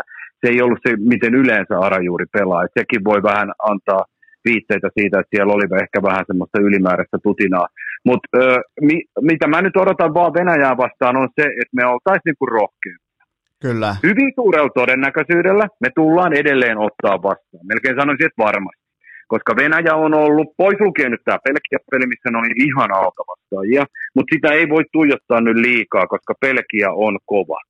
Belgia on kova, mutta Venäjän edeltävät seitsemän peliä, ne on kuudessa niissä pitänyt palloa enemmän hallussaan. Vaikka siellä on tappiootteluitakin, ne on silti pitänyt palloa, ja se kuuluu niinku niiden, niiden pelisysteemiin. Niin, hyvin suurella todennäköisyydellä ne tulee pitää niinku nytkin. Nyt meidän tehtävä olisi vaan niissä tilanteissa, kun meillä on pallo, niin oikeasti yrittää rakentaa. Ei sitä, että Luke pistää niitä pitkiä ja vielä pukin puolelle, eikä niinkään enemmän sinne jollen puolelle, vaikka loppua kohden niitäkin alkoi tulla, mutta niin kun, siihen pitää oikeasti saada nyt sitä uskallusta, että, että me osataan ja uskalletaan pitää palloa, koska Venäjä näytti heikolta. Mä tota, otan tuohon Venäjän pelaajien keskimäärin Venäjän urheilijoiden sielunmaisemaa kiinni sen verran, että sieltä voi tulla vastaan joko suututettu tai jopa häpäisty Venäjän maajoukkue, koska äh, vaikka ei välttämättä ollut samanlaista kuin kolme vuotta sitten kotikisoihin, että hei, nyt on hurmosta ja näin poispäin, mutta tuolla kuitenkin odotetaan aika paljon omilta sankareiltaan, ja, mm. ja tämähän nyt siis Belgiahan antoi semmoisen karttukylvyn lauantai-iltana, mm. eikä siis Venäjällä ei ollut minkäännäköistä palaakaa, ja, ja tätähän ei tunnetusti katsella Putinin pallokerhossa kauhean hyvällä, joten tota, minkä, uskot sä, että sieltä voi tulla Venäjä jopa, nyt kun se on nurkkaan ahdistettu, sen on pakko voittaa, ollaan ihan rehellisesti, sen on pakko voittaa Suomi, Kyllä. joten Tota, tuleeko sieltä ylipelaava, tuleeko sieltä hätiköivä, tuleeko sieltä ää, arkaileva, tuleeko sieltä varmisteleva? Minkälaista Venäjää sä odotat? No kyllä mä, kyllä mä sanotaan, että mä odotan, että se ensimmäinen kymmenen, ensimmäinen viisitoista minuuttia on ainakin kova. Siis sellainen, että Suomi joutuu niin kuin ihan varpailemaan, joutuu omaan boksiin ja joutuu selviään taistelemaan siitä ekasta varten. Kyllä ton, ton, niin kun, ton puolin nöyrytyksen jälkeen, mikä oli Belgiaa vastaan, niin niin kuin sanoit, niin nyt kotona, niin niiden on pakko näyttää. Mä luulen, että monesti vaan futispeleissä, varsinkin se alku on sellainen, kun ne on motivoitu, ne on ladattu, ne on pistetty tiedätkö, kaikki siihen alkuun. Ja sitten katsotaan, miten siinä alussa käy. Jos me niin kun se alku öö, sydeemi kestetään, niin sitten meillä on mahdollisuudet vaikka mihin tuossa matsissa. Mutta siinä, siinä on, kun me puhutaan Venäjästä, siinä on myös se pelko, että se menee sitten yli niillä. Se, esimerkiksi niin kuin Chuba, niin hyvä pelaaja kuin sekin on, mutta onhan se semmoinen, että et, et vähän, vähän kun ei homma kuljettaa jotain, niin sitten alkaa niin kuin kupolissa leikkaa. Et siinähän on vähän jo saumaa sellaiseenkin, sitten pelin edetessä varsinkin sun muuta, että kun Arajuurikin menisi, tiedätkö se niin kuin hymyileen oikein helvetin. helvetin niin kuin leveästi virneellä siihen Chuban naaman eteen. Tiedätkö, niin siis hymyllähän voisi saada jonkinmoisia niin kuin reaktioita aikaa. Mul, tota, jos tiedät, mitä tarkoitan. Todellakin. Niin, et, et, mut, siinä, on, siinä on oikeasti Venäjän pelaajilla, on, onhan ne edelleen sellaisia, vaikka niin kuin, jos sä katsot jotain, ehkä Belgia-pelissä jopa paras pelaaja oli Golovin, joka on hyvä, hyvä pelaaja siinä keskikentällä. Hänhän on sitten ehkä jollain tavalla vähän erilainen siitä Venäjän perus, jos tälleen niin kuin stereotyyppisesti ajatellaan, minkälainen temperamentti, mentaliteetti niillä on. Hän on, näyttää semmoiselta tosi rauhalliselta. Aina kun Monacon pelejä on katsonut, niin se mun mielestä on aina tosi stabiili, rauhallinen. Mutta sitten siellä on tämmöisiä tubia, jotka sitten voi tiedäkö leimahtaa niinku yli. Varsinkin, jos niitä onnistumisia ei tule. Ja jos me selvittäisiin siitä alusta ja selvitään siitä alusta, niin se turhautuminenhan kasvaa. Niin silloin just oikeasti pitää mennä sen saatana Chuban eteen vähän hymyyn. Toi, tota, toi Arajuuren hymy tai tavallaan niin kuin ihon alle meneminen on varmaan yksi aspekteja, mitä ihan oikeasti otetaan käyttöön, mutta keskimäärin venäläistä palloilujoukkuetta vastaan. Sori, mä oon Kendo Janari, mun on pakko puhua tähän väliin jääkiekosta, nimittäin miten Jukka Jalosen, miten Jukka Jalosen maajoukkue on voittanut Venäjää silloin, kun siellä on kaikki, tä- silloin, kun siellä on kaikki parhaat pelaat, kaikki tähdet, Ovechkin, Kucherov, kumppanit, Malkkinit, niin se on kiekkokontrolli, se on pelivälinekontrolli, koska ne tulee kovasti, ne tulee aggressiivisesti, ne tulee kaikki torvet soiden siihen alkuun, Venäjän maajoukkue. Ota lelu pois, laita tuskastuminen päälle, laita, laita tietty turhautumisvaihde päälle, joten mä ootan, että Kanervan miehistö ottaa lelun pois ja pyrkii nimenomaan pallokontrollin kautta aiheuttamaan venälä, keskimäärin venäläiseen tällaiseen mentaliteettiin turhautumista. Ja silloin, kun alkaa näkymään pään pyörittely, alkaa näkymään ää, kenties ää, junnumaista nurmikon potkimista ja näin poispäin, niin silloin Suomi on tehnyt jotain oikein. Kyllä. Silloin me ollaan oikeasti jo voiton puolella, kun noita alkaa näkyä. Silloin, kun se lässytys menee siihen erotuomariin kohden, sun muuta vastaavaa, mikä Chuballakin nyt edelleen mä käytän sitä esimerkkinä, kun se on kuitenkin mun mielestä tuosta niin se kaikkein eniten mun mielestä semmoinen leimahteleva, Öö, niin siinä tokalla puolella Belgiaa vastaakin, niin hän alkoi mennä niin kuin siihen, jo siinä kaksi nolla vaiheessa ennen kolme nolla. Niin, et, et siinä kohtaa, kun niitä alkaa tulla, niin me ollaan isosti niin kuin voiton puolella, mutta se pitää käyttää vaan hyväkseen. Ja niin kuin Perpa, Perpakin on tuossa studiossa sanonut vähän siitä, että et, et, mä en muista missä matsissa se sanoi, mutta vähän niin kuin antoi ymmärtää, sano niin kuin siihen suuntaan, että meidän pitää myös til, tietyissä tilanteissa niin kuin, vähän niin kuin käyttäytyä, pelata niin kuin normi nykypäivän jalkapallon mukaan, tarkoittaen sitä, että kun tulee joku rappaus tai jotain, niin me otetaan vähän ylimäärä. Eli, eli jos me ollaan oikeasti, jo, ei mutta oikeasti, jos me ollaan niin. oltu kusessa pitkän aikaa, kymmenen minuuttia, pelkkää puolustustaistelua ja selviytymistä, sitten tulee joku kopsu tonne Raitalan pohkeeseen tai johonkin, niin ei, älä Juki perkele nouse sieltä niin kuin välittömästi takaisin, jotta me saadaan täällä Suomessa kotisohvilla sanoa, suomalainen sisu saatana, me ei tonne jäädä vitut, vaan jää sinne maahan nurmenpintaan, otat sen ajan, että oma jengi pääsee, tiedätkö, ottaa happea, vähän rauhoittuun, jos tilanne on ollut sellainen, että sä otat oikeasti koko ajan vastaan. Se on nyky... Niin mun mielestä pitää vetää. Se... Ei siinä tarvitse oikeasti vetää sillä vanhalla kunnon kansallisidentiteetillä, vaan sillä, miten modernia nykypäivää futista pelata. Niin, eikä siis... Ei siellä mestaruusjuhlissa kukaan muista, että millä moraali se tuli. Se on ihan paskapuhetta. Siis se on ihan kylmä fakta, että siellä Kyllä. pitää osata pelata peliä pelin sisällä. Si- siitähän Just siinä näin. on kyse, ja se, että se tulee vielä Perparin Hetemain suusta, niin, niin hän vielä tasan tarkkaa tietää, mistä hän puhuu, Todellakin. koska on tarvittaessa aivan umpisika, tarvittaessa Neymar-tyyppinen filmaaja, on kovaluinen jätkä, kaikkea tätä tilanteen mukaan. Koko ajan niin kuin huoneessa on eri lämpötila, ja, ja nyt varsinkin toisin kuin kenties totta kai hyvin emotionaalinen ilta Tanskaa vastaan, mutta nythän mennään vähän enemmän tai vähemmän mennään normaaliolosuhteisiin, niin, niin nyt Pietarin illassa pitää pystyä aistimaan se, että mikä on venäläispelaajien tavallaan niin kuin saunan lämpötila, kun liikutaan tuohon matsiin, koska siellä voi olla, löylykuuppa voi olla todella kuumana tämän, tämän mediaryöpytyksen ja paineistuksen jälkeen, niin, niin, niin kyllä mä Arajuurelta, mä, mä ootan vittumaista iltapäivää kelloa, ihan oikeasti siis, saat olla, saat, saat muuten olla mun äh, tota, osakekauppojen kommentoja, nimittäin eilen, kuuntele, eilen tuli myyntiin Huuhkajilta tota, äh, kolmesataa paidan erikoispainos, missä on nimenomaan oli tähän niin kuin avausmatsiin tämä historiallinen debyyttiottelu, niin silloin oli Tanskan ja Suomen liput ja päivämäärät. Just se sama paita, mikä oli tuolla ää, lauantaina Askissa. Niin, niin mieti, se maksoi vain sata kahdeksankymmentäviisi euroa, ja siinä on Arajuuri numero kaksi selässä. Niin mun mielestä ihan siis... Täysin no-brainer-hankinta, niin teinkö hyvät kaupat? Kerro mulle, että tein. Ke- kerro mulle, että teit, tein, ja tota mä voin, sen, sen kautta mä voin nyt perustella itselleni sata kahdeksankymmentäviisi euron niin kuin paitaostoksen.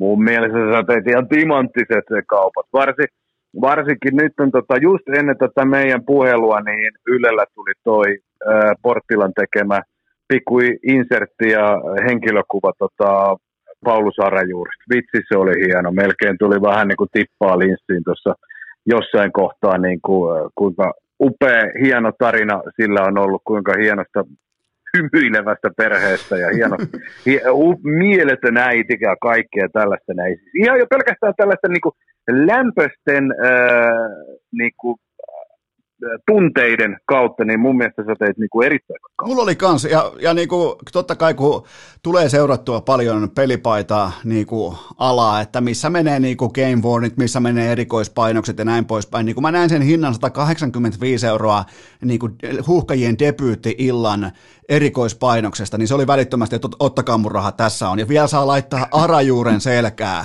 Herran Jumala, ihan törkeä makea, mutta tota, äh, otetaan vielä pikku ennusteet siihen, siis Suomi lähtee nyt Venäjää vastaan keskiviikkona kello kuusitoista, niin sattumoisin myös kuusitoista prosentin alta vastaan, eli Suomen, Suomen voitto-odotusarvo on vain kuusitoista prosenttia tähän kyseiseen otteluun, niin äh, nyt kun Tanskaa, nyt kun Tanskaa, Tanskaa oli sellainen yhdeksän, ehkä kahdeksan prosenttia, niin tämähän on ihan ylikävely, eli Suomi voittaa, Suomi voittaa neljä kuusi nolla, pitääkö paikkansa?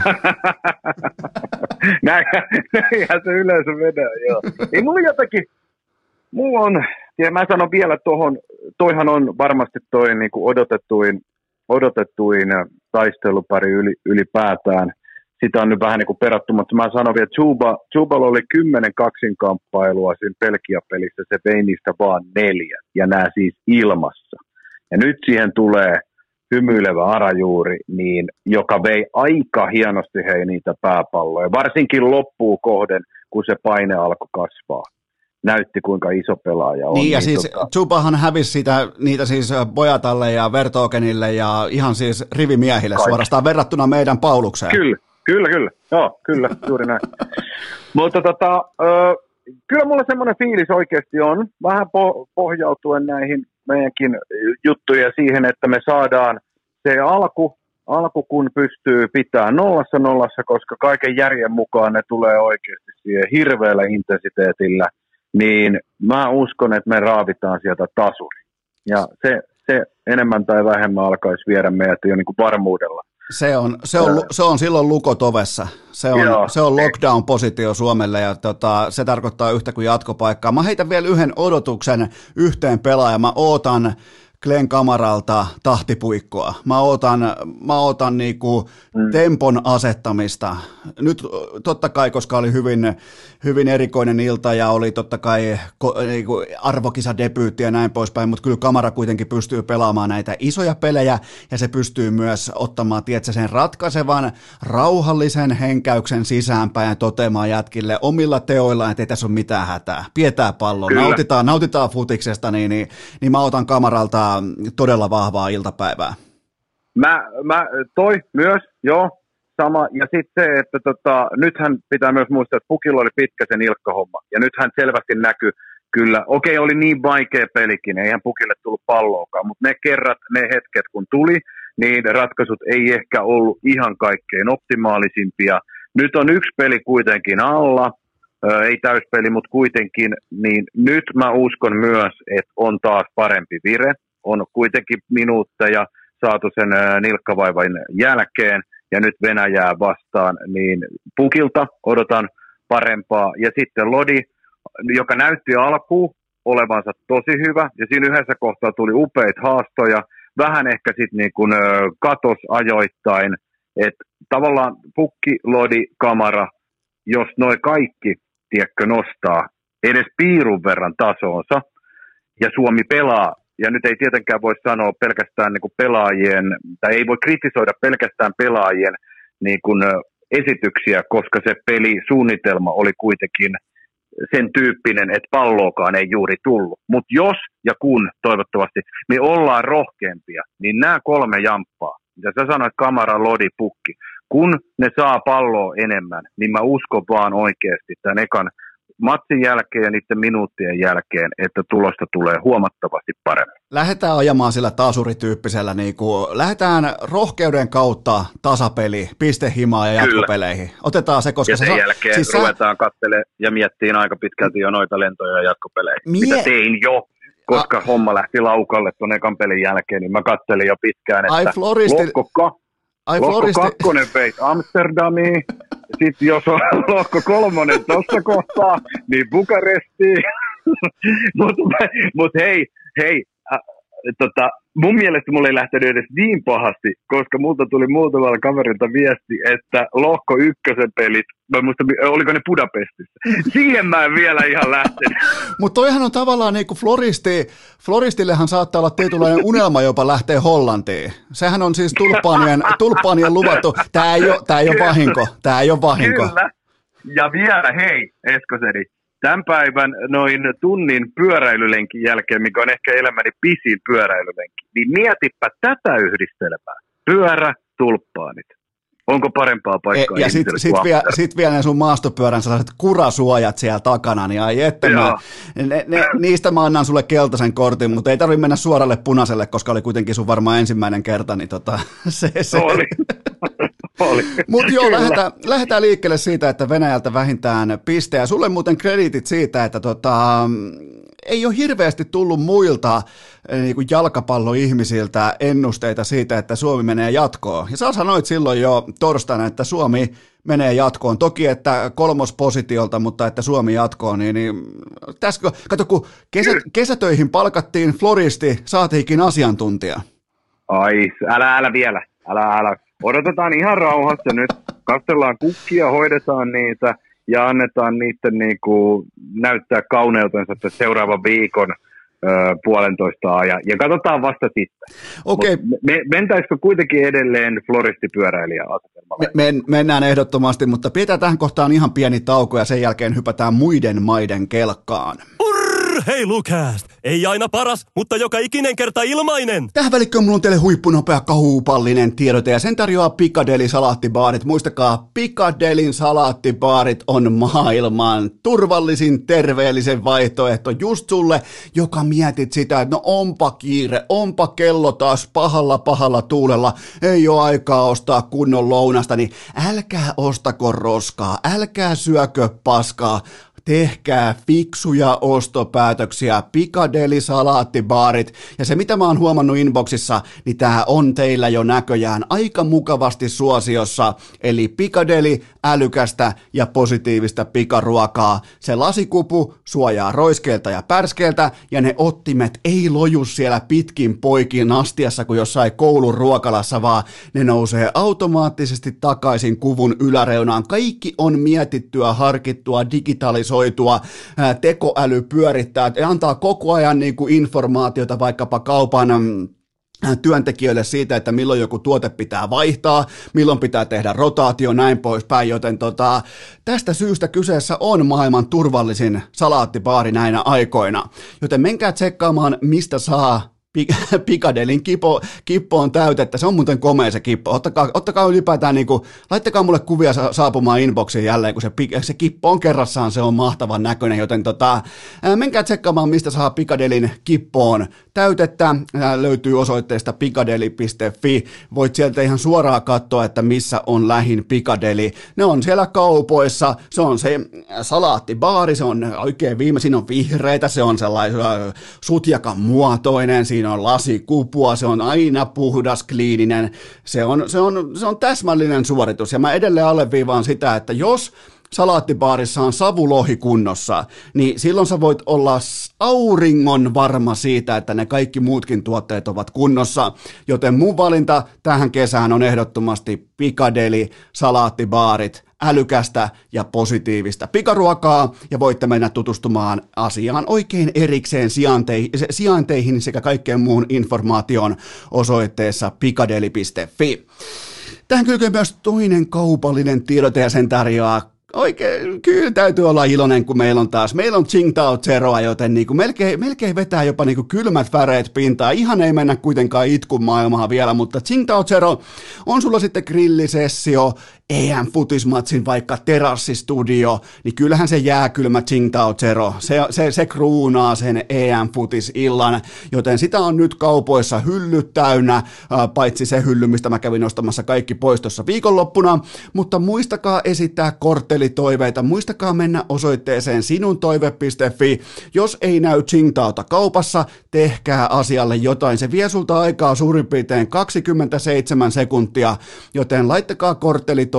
Tämä on absoluuttisesti mun papereissa para, äh, paras, dynaamisin, täydellisin, kaikkiin tilanteisiin sopiva alkoholiton olut, joten menkää osoitteeseen sinuntoive piste fi. Jos teillä on vaikka S-marketti lähellä, siellä ei ole Tsingtaota, joten sitä tulee sinne aika nopeasti, kun käytte toivomassa.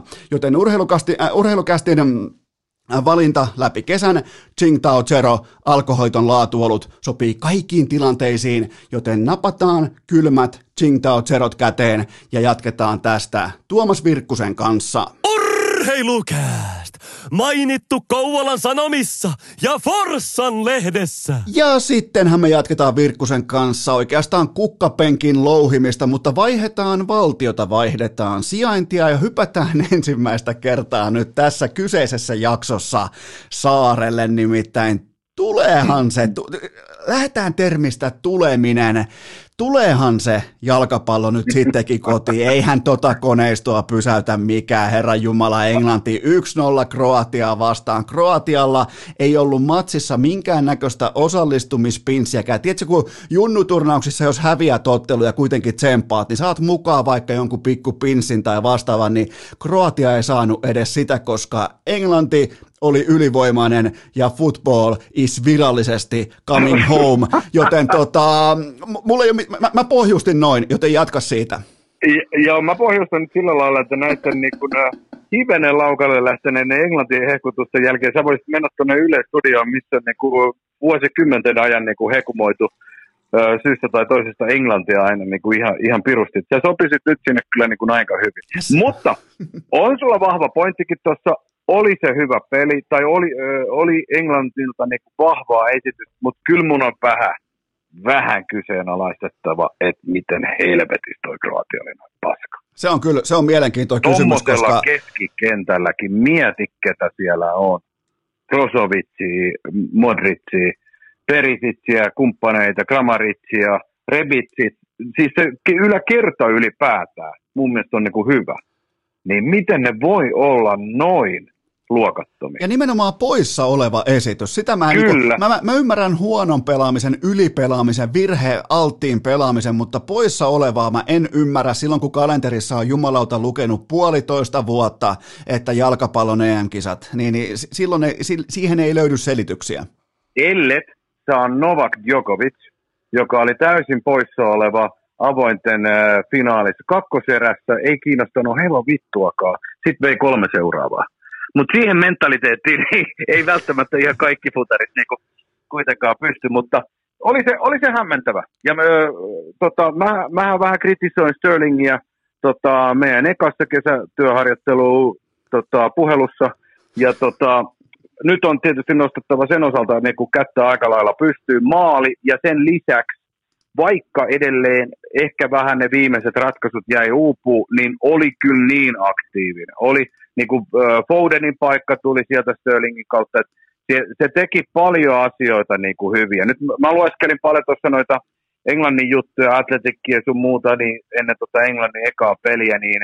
Ja Englannissa on nyt ollut semmoinen hirveä boomi, et, tai tämmöinen niin kuin yleisön paine Southgateen kohdistuen, että nyt pitäisi iskee, tai piti ennen ekaa peliä, iskee niin kuin kehiin kaikki hyökkäysvoittosimmat ja tällaiset niin kuin tyylikkäämmät, taitavimmat pelaajat. Ja tämmöinen Jack Grealish, joku hekuma on niin kuin Englannissa meneillään. Grealishin pitäisi ehdottomasti avata ja Southgatein pitäisi unohtaa toi oma pelityylinsä ja iskee kaikki niin kuin hyökkäyspään taitavimmat pelaajat tota, kehiin.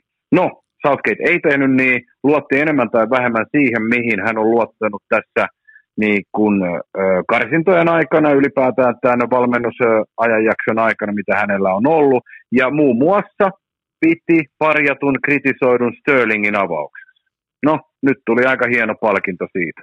Sterling on tämän neljän vuoden aikana, mitä, tämän viimeisen neljän vuoden aikana Southgatein maajoukkueen Sterling on ollut kahdesta ottelusta sivussa, missä olisi ollut siis pelikykyinen eikä loukkaantunut Southgatein aikana. Niin kyllä se kertoo siitä, että sitä luottoa niin kuin Sterlingiin on, ja nyt se taas aika hyvin niin kuin näytti kyllä, että kannattaa pitää jatkossakin keissä. Tää, tota, tää, mä, mä törmäsin näihin samoihin niin kuin oikeastaan sosiaalisen median. Mä en tiedä, onko tämä nyt joku kulttipelaaja, onko tämä siis joku ilmiö. No, mä, mä en siis, mä en, on mun on ihan suoraan nostettava käsi pystyyn, että mä en tiedä, mutta siis mäkin törmäsin, missä vaaditaan tätä Grealishia nyt sitten joka paikkaan, niin hän on viimeksi tehnyt jalkapalloottelussa maalin äh, kahdeskymmenesseitsemäs päivä tammikuuta kaksituhattakaksikymmentäyksi, joten tota, että ei ainakaan nyt ihan niin kuin tulikuumalla kengällä saatu joo, näihin. Joo, siis Grealishin tapauksessa on se, että Grealishihän on hyvä pelaa. Siitähän ei pääse mihinkään. Semmoinen kymppi, kymppipaikan, missä nyt sitten vähän viihtyykään, mutta niin pystyy niin kuin moneen. On, on taitava, on semmoinen niin kuin tietyllä elegantilla, eleganttiudella varustettu, ei niinkään, tiedätkö, niin englantilaistyyppinen pelaaja, vaan joku vähän tuommoista niin kuin, siinä on tiettyä fleeriä johonkin tuonne, ei Rick Fleeriä, tuonne Etelä-Amerikkaan sun muuhun vastaavaan. Siinä on se, se pallokosketus, se tatsi on upea, mutta siinä on just toi, mitä vähän sanoit, että se on omanlainen tämmöinen kulttipelaaja tällä hetkellä, että villamiehiä kuitenkin ja, ja semmoinen niin kuin suuri läpimurto niin kuin kaikkien ö, tunnetuksi, niin tota, se on, se on niinku vielä, vielä tekemättä, mutta sitten siinä on myös semmoisia, että et se puolustusvelvotteisuus Greenwichin kohdalla ei varmaankaan toteutuisi ihan samalla lailla kuin monen muu, joka, jota Southgate peluutti, niin sen takia toistaiseksi mä luulen, että on aika hyvä valinta kuitenkin mennä tällä. Tämä on mielenkiintoinen. Sano, niin, jatka vaan. Sano vielä nopeasti sen, kun säkin olet noita enkulehtiä lukenut, tai on se tullut sitten somesta tai mistä tahansa tulee, niin on oikeastaan kaksi teemaa ollut hirvittävästi niin kuin Englannin kohdalla esillä silleen, mit, mitkä on noussut toisia suuremmiksi. Ja tämä toinen oli oikea pakki. Ja se spekulaatio ja äh, jauhaminen, kritisointi on valmiiksi siitä, että kuka ikinä siellä on, se on Southgateilta väärä valinta. Ja kenet hän on jättänyt valittamatta, se on väärä valinta. Puhuttiin vaikka kuinka monta kuukautta Trent Alexander-Arnoldista, jonka vire tällä kaudella Poolissa ei ole ollut sama vire, mikä muutamalla edeltävällä kaudella, vaikkakin loppua kohden parani. No, Southgate valitti hänet kuitenkin joukkueeseen, mutta Alexander-Arnold loukkaantui, joten ei päässyt sen takia. Seuraava jauhamisen aihe englantilaisilla oli siitä, että miksei Van Bissaka pelaa. Van Bissaka ei ole pelannut yhtään peliä vielä Southgatein maajoukkueessa.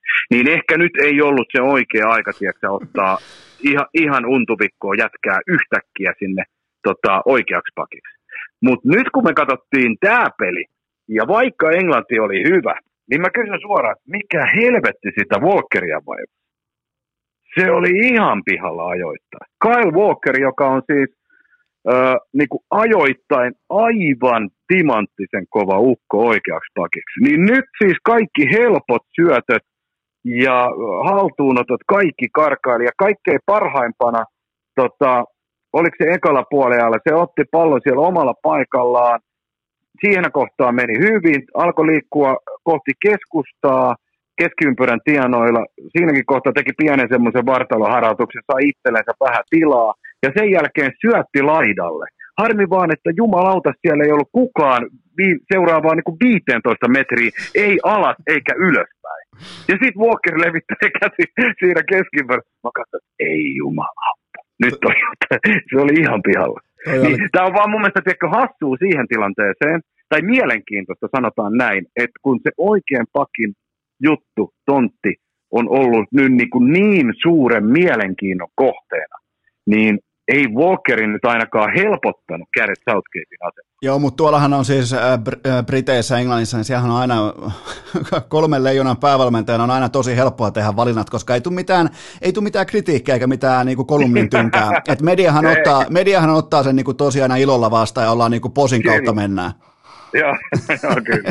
Mutta hei, äh, oliko siinä Fodenin letissä vähän tällaista niin kuin Gascoin vipaa yhdeksänkymmentäkuusi kisoihin? Mä olin aistivina niin vähän sellaista niin kuin pieni, pientää kunnianosoitusta suurta englantilaista Tota, pelaajaa kohtaan. Si- siinä mun olla, se oli, eikö si- se ollut vähän samanlainen vai oliko se vähän harmaampi, se, se mitä näytti, Kastella oli? Se, se, näytti, se näytti mun, miel- mun mielestä niin kuin Paul Gascoignilta, joka yrittää esittää Eminemiä.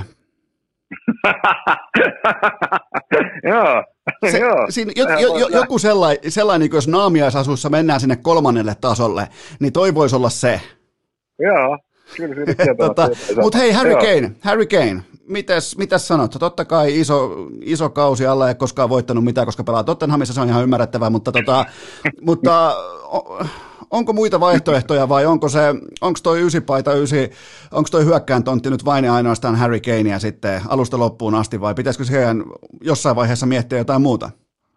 No ensinnäkin mä sanon nyt tähän, koska sä alustit on niin hyvin, että äh, Kieran Trippier hän on fiksu jalkapalloilija, koska hän tajusi tehdä sen, mitä Tottenhamissa pelaava pelaajan pitää tehdä, eli lähteä pois voittaakseen mestaruuksia. Ja Trippier sen otti Espanjassa. Mutta äh, kyllähän, toi, kyllähän toi paikka on vähän sellainen, että kyllä Kane, mä luulen, että saa epäonnistua aika pahastikin, äh, aika selvästikin useammassakin pelissä ja tulee pitää sen todennäköisesti siltikin. Että kyllä se asema, asema on vaan sitä luokkaa. Et pari kertaa nähtiin niinku ihan hyviä juoksuja, missä tilaa tuli taas sinne Keiniltä semmoinen niinku spursmainen juoksu tai suoraan Tottenhamin peleistä ja sitten sieltä tulee tilaa sinne taustalle, mutta kyllähän kieltämättä itse ainakin niinku odotan kyllä Harry Keiniltä vielä aika paljon enemmän kuitenkin. No en... Varsinkin kun mennään niin kuin oikeasti koviin peleihin, koska nyt Kroatia ei ollut sitä, piti olla sitä tietysti, mutta ei ollut sitä, niin kyllä sitten niin kuin Keinin panoks, panoksenkin pitää nostaa. No miten sitten Mason Mount tuossa oikeastaan kaiken ytimessä, kaiken keskellä, niin onko, onko oikea mies pyörittää palettia? No olihan se niin kuin pallossa, mutta ei, ne ei ollut ihan samoja tekoja kyllä kuitenkaan ihan vielä, niin, mitä niin kuin Chelseassa nähtiin nyt sen jälkeen, kun Tucheli tuli.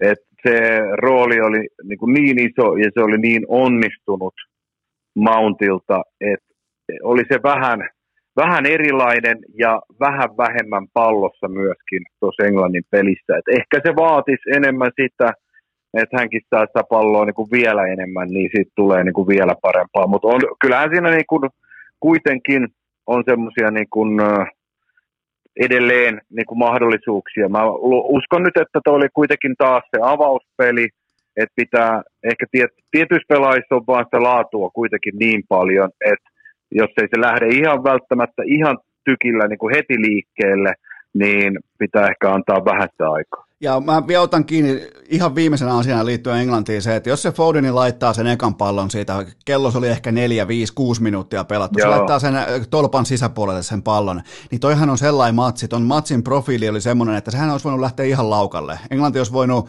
ylikävellä, koska Kroatia ei ilmestynyt paikalle ollenkaan, joten puhuttiin, niin kuin otit hyvin esiin ton niin kuin alkusykäyksen, tiedätkö, niin kuin alkuaggressiivisuuden kotikenttä, isot odotukset näin poispäin, niin, niin, niin siihen tuli vähän niin kuin tuskastumista, ehkä vähän asemasotaa näin poispäin, mutta se, sen ekan paikan merkitys oli mun mielestä ainakin aika iso. Jos Foden laittaa kyllä sen pallon sisään, niin se voi lähteä se solmu aukeamaan todella voimakkaasti. Ja olihan tämä kuitenkin, va- niinku, kokonaisuutena tämä oli kuitenkin aika vahva esitys Englannilta. Kyllä, ja se oli varsinkin se Fodenin paikan jälkeen, se oli niinku sitä, että eihän Englantikaan niinku luonut ihan mielettömästi paikkaa paikan jälkeen. Mutta se peli pysyi kuitenkin kontrollissa koko ajan. Että eihän niillä ollut myöskään niinku missään vaiheessa hätää. Et, et, et, ne vaan niinku, jos se, vaikka niillä ei olisi ollut palloa ja Modric sitten enää pääsi vähän siinä pyörittää, niin eihän Englannilla siinä oikeasti mitään niinku hätää ole. Kyllä se pysyi kontrollissa koko ajan. Et vai, mä, uskon vaan, mä luulen siihen vaan, että kun pääsee tosta to, oikeasti tuommoisesta pienestä alku jännityksestä ja eka peli niin kuin takana, ja nyt pitäisi kuitenkin tulla niin kuin Kroatian jälkeen tuossa lohkossa nyt vähän semmoista ehkä helpompaa, niin kyllä mä luulen, että se voi sitten helposti myös mennä sellaisiksi ylikävelyiksi, koska tuossa joukkueessa kuitenkin potentiaalia on. Niin, ja Kroatian maali odottama oli lopulta vain nolla pilkku kolme, ja mä en siis mä en löytänyt sieltä yhtään mitään, joten jätetään toi matsi nyt kuitenkin, jätetään Englanti ja Kroatia taaksemme ja katsotaan Italia marssi aika tyylikkäästi Turkin yli. kolme nolla tauluun luulot pois, ja näitkö muuten miten eräs joku ihan random Twitter-käyttäjä veikkasi, mieti, se veikkasi ton lopputuloksen oikein, ok, no se nyt oli aika odotettua, että se peli päättyy kolme nolla, mutta se veikkasi mm. myös maalintekijät oikein, ennen kaikkea, että se koolasi tämän Demiraalin oman maalin. Ihan käsittämätöntä. Ihan siis kolme nolla maalintekijät oikein, eli Immobile, Insigne ja Demiraalin oma maali. Ihan siis ei, ei, ei hyvä luoja sentään, joten tota... Oli, aika kova, aika kova. Eli tota, jo, jollain oli tietoa, mutta niin oli sullakin tietoa siitä etukäteen, että Italia on, tulee olemaan aika vahvaa näissä kisoissa, joten oliko Italian peli sitä, mitä sä etukäteen ootit? Joo, se oli aika lailla sitä, mitä Mancinin aikana nyt on ollut, että tota, se on tuommoista liikkuvaa, hienoa, parhaimmillaan tosi hienoa futista, niin kuin ne muutamat maalikin, se Insignienkin maali, okei, se tulee niin kuin riistosta, prässistä, mutta niin kuin kyllä se tuli sitten myös tosi upeilla siirroilla, missä liikutetaan nopeasti, eikä anneta sitten niin kuin kyllä mitään saumaa. Et kyllä, kyllä, itse, kyllä toi oli niin kuin aika semmoinen perus Mancinin Italian esitys. Ja sitten mä sanon vielä, että niin immot, immobiilet ja insiniet, jos ne on kunnossa, ja Berardikin pelasi kyllä hyvin, vaikka on isommalle yleisölle ehkä tästä kolmikosta se kaikkein tuntemattomin, mutta Serie A ystäville Sassuolossa on ollut jo pitkään ihan sika hyvä pelaaja. Niin tota, jos nuo äijät oikeasti niin kun on kovassa formissa, niin kyllä Italia, Italia voi oikeasti olla pelottavankin kova.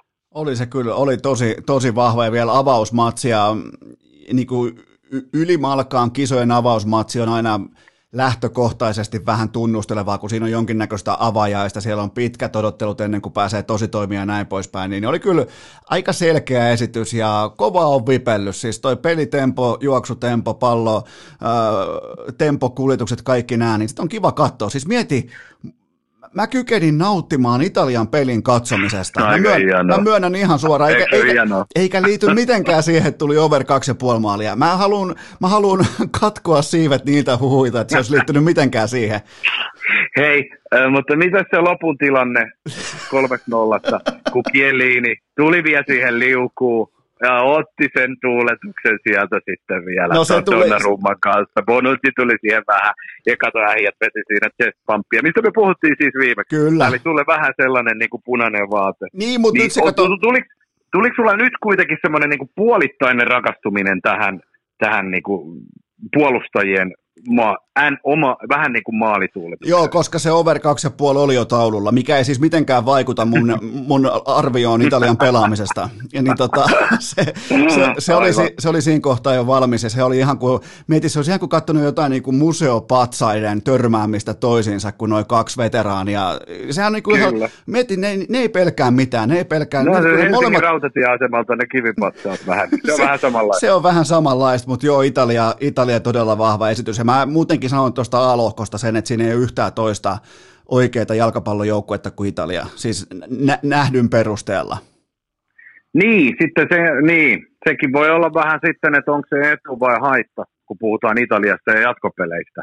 Niin. Se, senkin voi niinku mielen, että jos ne kaikki tulee olemaan sellaista ylikävelyä, niin mitä sitten, kun sieltä asettuu oikeasti niinku kunnon maa vastaan heti, heti ensimmäisessä jatkopelissä, niin se voi olla aika haastavaa.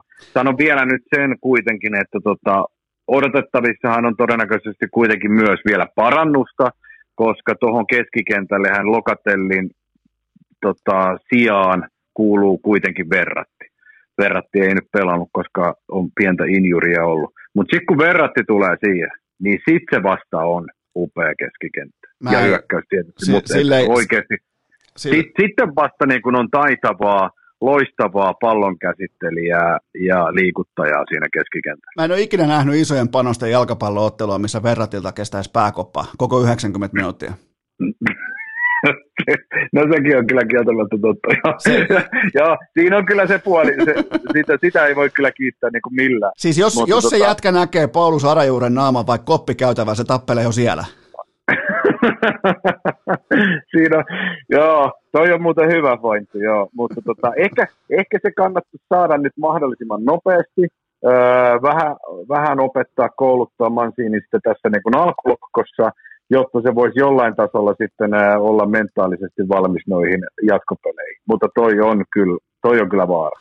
Okei, sitten Belgia. kolme nolla Venäjä pakettiin. Yksinkertainen kysymys. Belgian laatua vai Venäjän umpipaskuutta? No sanoisin, että kumpaakin. Kumpaakin. Ei, kun nyt, nyt, ei kato, nyt ei kato olla missään Maikkarilla tai missään Ylellä. Nyt ollaan urheilukästissä, niin mä toistan kysymyksen. Belgian laatua vai Venäjän umpipaskuutta? Belgian laatua. Noniin. Belgian laatua, koska... Toka puoli aikahan oli pelkkää kävelyä. Lukaku teki sen yhden, mutta sillä ei sinällään ollut merkitystä. Belgiahan oli ottanut ja otti kaasun, tai jalan pois kaasulta ja sillä, sillä tokalla puolella. Mutta se eka oli sellainen, millä ne näytti. Siinä oli, siinä oli muun muassa viisi vetoa boksin sisältä ensimmäisen puolen aikana pelkästään. Lukaku öö, iski. Ja sitten myös, jos mä kritisoin Tota Sterlingiä, mä kritisoin myös Thomas Meuniétä. Mieti, maali ja maali johtanut syöttöä ekassa pelissä. Eli vähän, vähän tiedätkö, niinku, ei, ei sekään mennyt ihan, mutta siis hieno peli häneltäkin, kuten koko Belgialta. Vaihtoja alkoi tulla sitten tokalla, Hazardia sun muuta tuli sinne vähän ottaa tuntumaa ja haistelee, mutta kyllähän Belgia oli oikeasti sillä ekalla puolella ihan timanttisen kova. Ja kohta, Joten, ja kohta, nyt, niin, nyt kun saa vastata toisen kerran, niin vastaan siis Belgia. Kyllä, ja ne kohta heittää tuohon sitten vielä kokoonpanoon tällaisia vaatimattomia ukkoja penkiltä, jopa sairastuvalta, niin, niin olihan toi aikamoinen niin kuin myrskyvaroitus. Oli.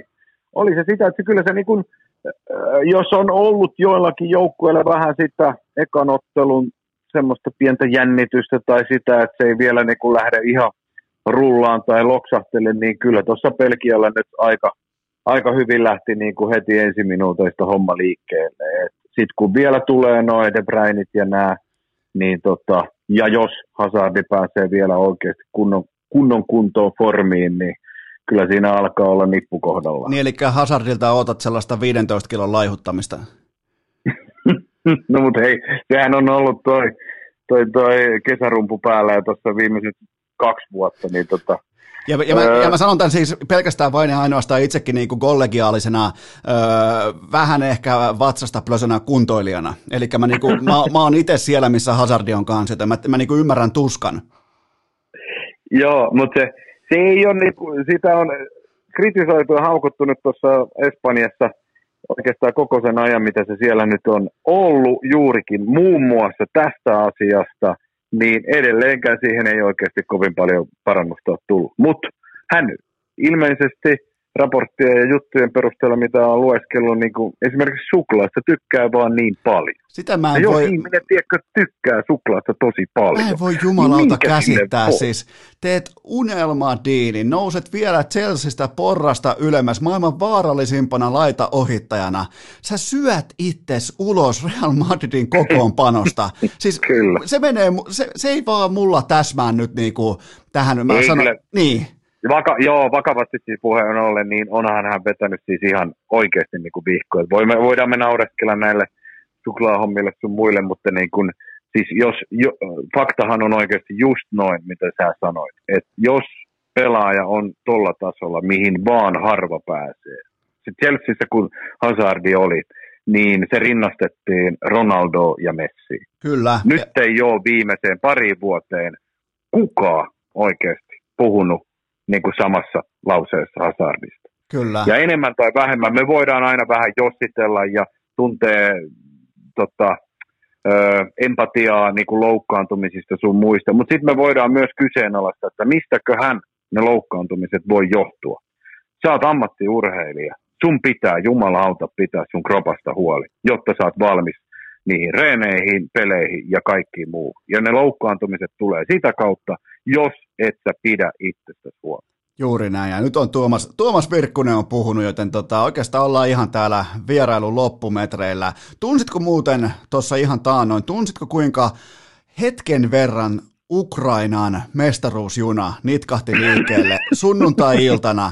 Suurin piirtein kello kaksikymmentäkolme kolmekymmentä. Tosin liikettä, liikettä jatkui, puksutusta jatkui vain kuusi minuuttia, mutta ne oli kauniit kuusi minuuttia. Jumalauta, ne liikkuu myöhempään kuin V R-junat Helsingin Tampereella. tota, äh, joo, siis vahva puksutus kyllä kuului, mutta tota, onhan se loppupeleissä kuitenkin ihan kiva, että ne ö, ylipäätään lähtee liikkeelle niin kuin jossain kohtaa, vaikkei se niin kuin kovin pitkä matka niin kuin sit olisikaan. Et parempi sekin, kun ettei niin kuin lähde ollenkaan, mutta olihan siinä hyvä. Olihan siinä paljon hyvääkin, siin... mutta niin oli kyllä Hollannissakin. Ja Hollanti on viihdettä, Hollanti on seksiä. Oh, oli hieno, oli ihan sika hieno peli kyllä. Et kyllä niin kuin heti alusta lähti, kyllähän sä niin kuin... Sä vaan niin kuin näet näistäkin kisoista nyt, vaikka ollaan ihan alkumetreillä, niin sä vaan näet noista joistakin peleistä, tiedätkö, niin kuin, että suunnin piirtein mä sanon silleen, että mitä kannattaa katsoa. Ja tosta pelistä se vauhti välittömästi, ekasta minuutista lähtien, oli sellaista, että vitsi, tässä on hienoja elementtejä. Ja Vainaldumista mä dikkasin ihan sikana. Sitä on tullut nähtyä niin monta vuotta, mutta kun se rooli oli nyt tuossa Hollannin jengissä ihan erilainen, mitä Poolissa, missä se on niin paljon semmoinen puolustavampi, nyt se dominoi tuossa, niin se pyöri joka puolella, oli aivan timanttisen hyvä. Hollanti on just sitä, mitä sanoit, joo, sen takia sitä, sitä on kyllä hieno seurata. Joo, ja Hollannissa on muutenkin nyt, kun on suurin piirtein kolmekymmentä vuotta arvokisoja enemmän tai vähemmän katsonut, niin tämä saattaa olla myös perustua johonkin niinku videonauhoihin Van Bastenista tai joku Bergkampin haltuunotto, jotain vastaavaa, mutta jotenkin tuntuu, että ne ei pelkää pimeää, kun ne menee tonne. Ne, ne siis, ne, ne uskaltaa ampua kaikki raketit ilmaan joka ilta, ja mä tykkään sellaisesta futiksesta. Joo, se on varma, se on... Pakko olla sitä hollantilaisten identiteettiäkin, että tuommoisen niin kuin hyökkäävän, sehän ei ole pelkkä klisee kuitenkaan tuolla niin Hollannissa, missä pyöritään. Et nehän on itse varmaa, itse tuntuisia, ja sitten kun puhutaan futiksesta, niin se on hyökkäysvoittoista futista. Et vaikka niin kun, mulla itselläkin oli semmoinen fiilis, kun Ronald Koeman sieltä lähti, koska Koemanihan nosti tavallaan oman valmentajauransa ihan sieltä pohjamuudista, jos ei nyt ihan pohjamuudista, niin kuitenkin pienestä, pienestä montusta takaisin ö, valmentamalla Hollantia ja äärimmäisen hyvin sekä tuloks- tuloksellisesti että myös pelitavallisesti. Ja Hollanti oli taas yhtäkkiä niin kuin, vähän niin kuin kaikkien huulilla. Sitten tuli tämä Varsapesti, ö, mihin ei mies alun perin lähtenyt, mutta sitten kuitenkaan ei voinut vastustaa, ja tilalle Frank de Boer. Siinä kohtaa mä ajattelin silleen, niin kuin, että ei jumalauta, tuossa oli jotain. Tuossa oli jonkun hienon tarinan alku, ja sitten De Boer tulee ja pilaa kaiken. Koska taas De Boerin viimeiset hommat, missä hän on niinku koutsannut, niin ei ole mennyt todellakaan kovin häviä. Mm. Mutta nyt se näytti kuitenkin siltä, että ei siellä ole unohdettu niitä. Ja niin, tulosta, no, tulosta tuli tässä kohtaa, mutta se hyökkäys, mikä se identiteetti oli kuitenkin edelleen siellä niinku elossa, niin se, se oli mun mielestä niinku kaikkein oleellista. Arvaa, minkä takia Hollannin jalkapallo on lähellä mun sydäntä. En osaa yhtään sanoa, kun no, se voi olla ihan, sun tapauksessa voi olla ihan mitä tahansa. No nyt kun otit itse puheeksi, niin se on kuule vuodelta kaksituhattaneljä olin armeijassa urheilukoulussa kirjurinä, ja oli sanotaanko, oli paikoin luppoaikaa, niin pelasin Football Manager kaksituhattaneljä, voitin Ajaxilla triplan. En, en mä halua kääntää, niinku, mä en halua kääntää fokusta mun managerin menestykseen, mutta mieti Ajaxilla tripla. Aika kova. Aika, ja Rafa, Rafael van der Vaart, koko pelin paras pelaaja, ihan ylivoimaisesti. Ihan siis. O, oliko se Zlatanin aikoja? Oliko Zlatanin ollut silloin? Se oli mun mielestä, Zlatan oli jo lähtenyt. Joo. Sen takia no, se olikin... on, on se kova. Oh, kiitos, se kova. Kiitti. Tämä, tämä merkitsee mulle paljon. Tämä, tota... joo, joo, joo, kyllä. Ja hyvä. Hienoa, hienoa, että sä löysit tästä Hollantin, tästä kaksituhattakaksikymmentäyksi Hollantin äh, E M-kisojen avausottelusta välittömän aasisillan sun armeijan vuosiin. Joo, eikä, ei, eikä ole siis... Eikä nämä on hienoja e, hakuja. Joo, eikä ole niinku ohu, ohuimpien niinku lankkujen varaan rakennettu siltä mun tapauksessa. On, joskus on haettu vähän vielä kauempaakin. Joo, ja ensi kerralla me ehkä perataan sitten sun armeijan uran. Kyllä se jää, mutta hei, mulla on ihan tänne loppuun sulle kuuntelijakysymys, ja se kuuluu näin. Ää, moro, kysäisepä Virkkuselta, millaista käyttöä hän löytää leivin uunille valomerkin jälkeen? Kysymyksen lähetti V Q.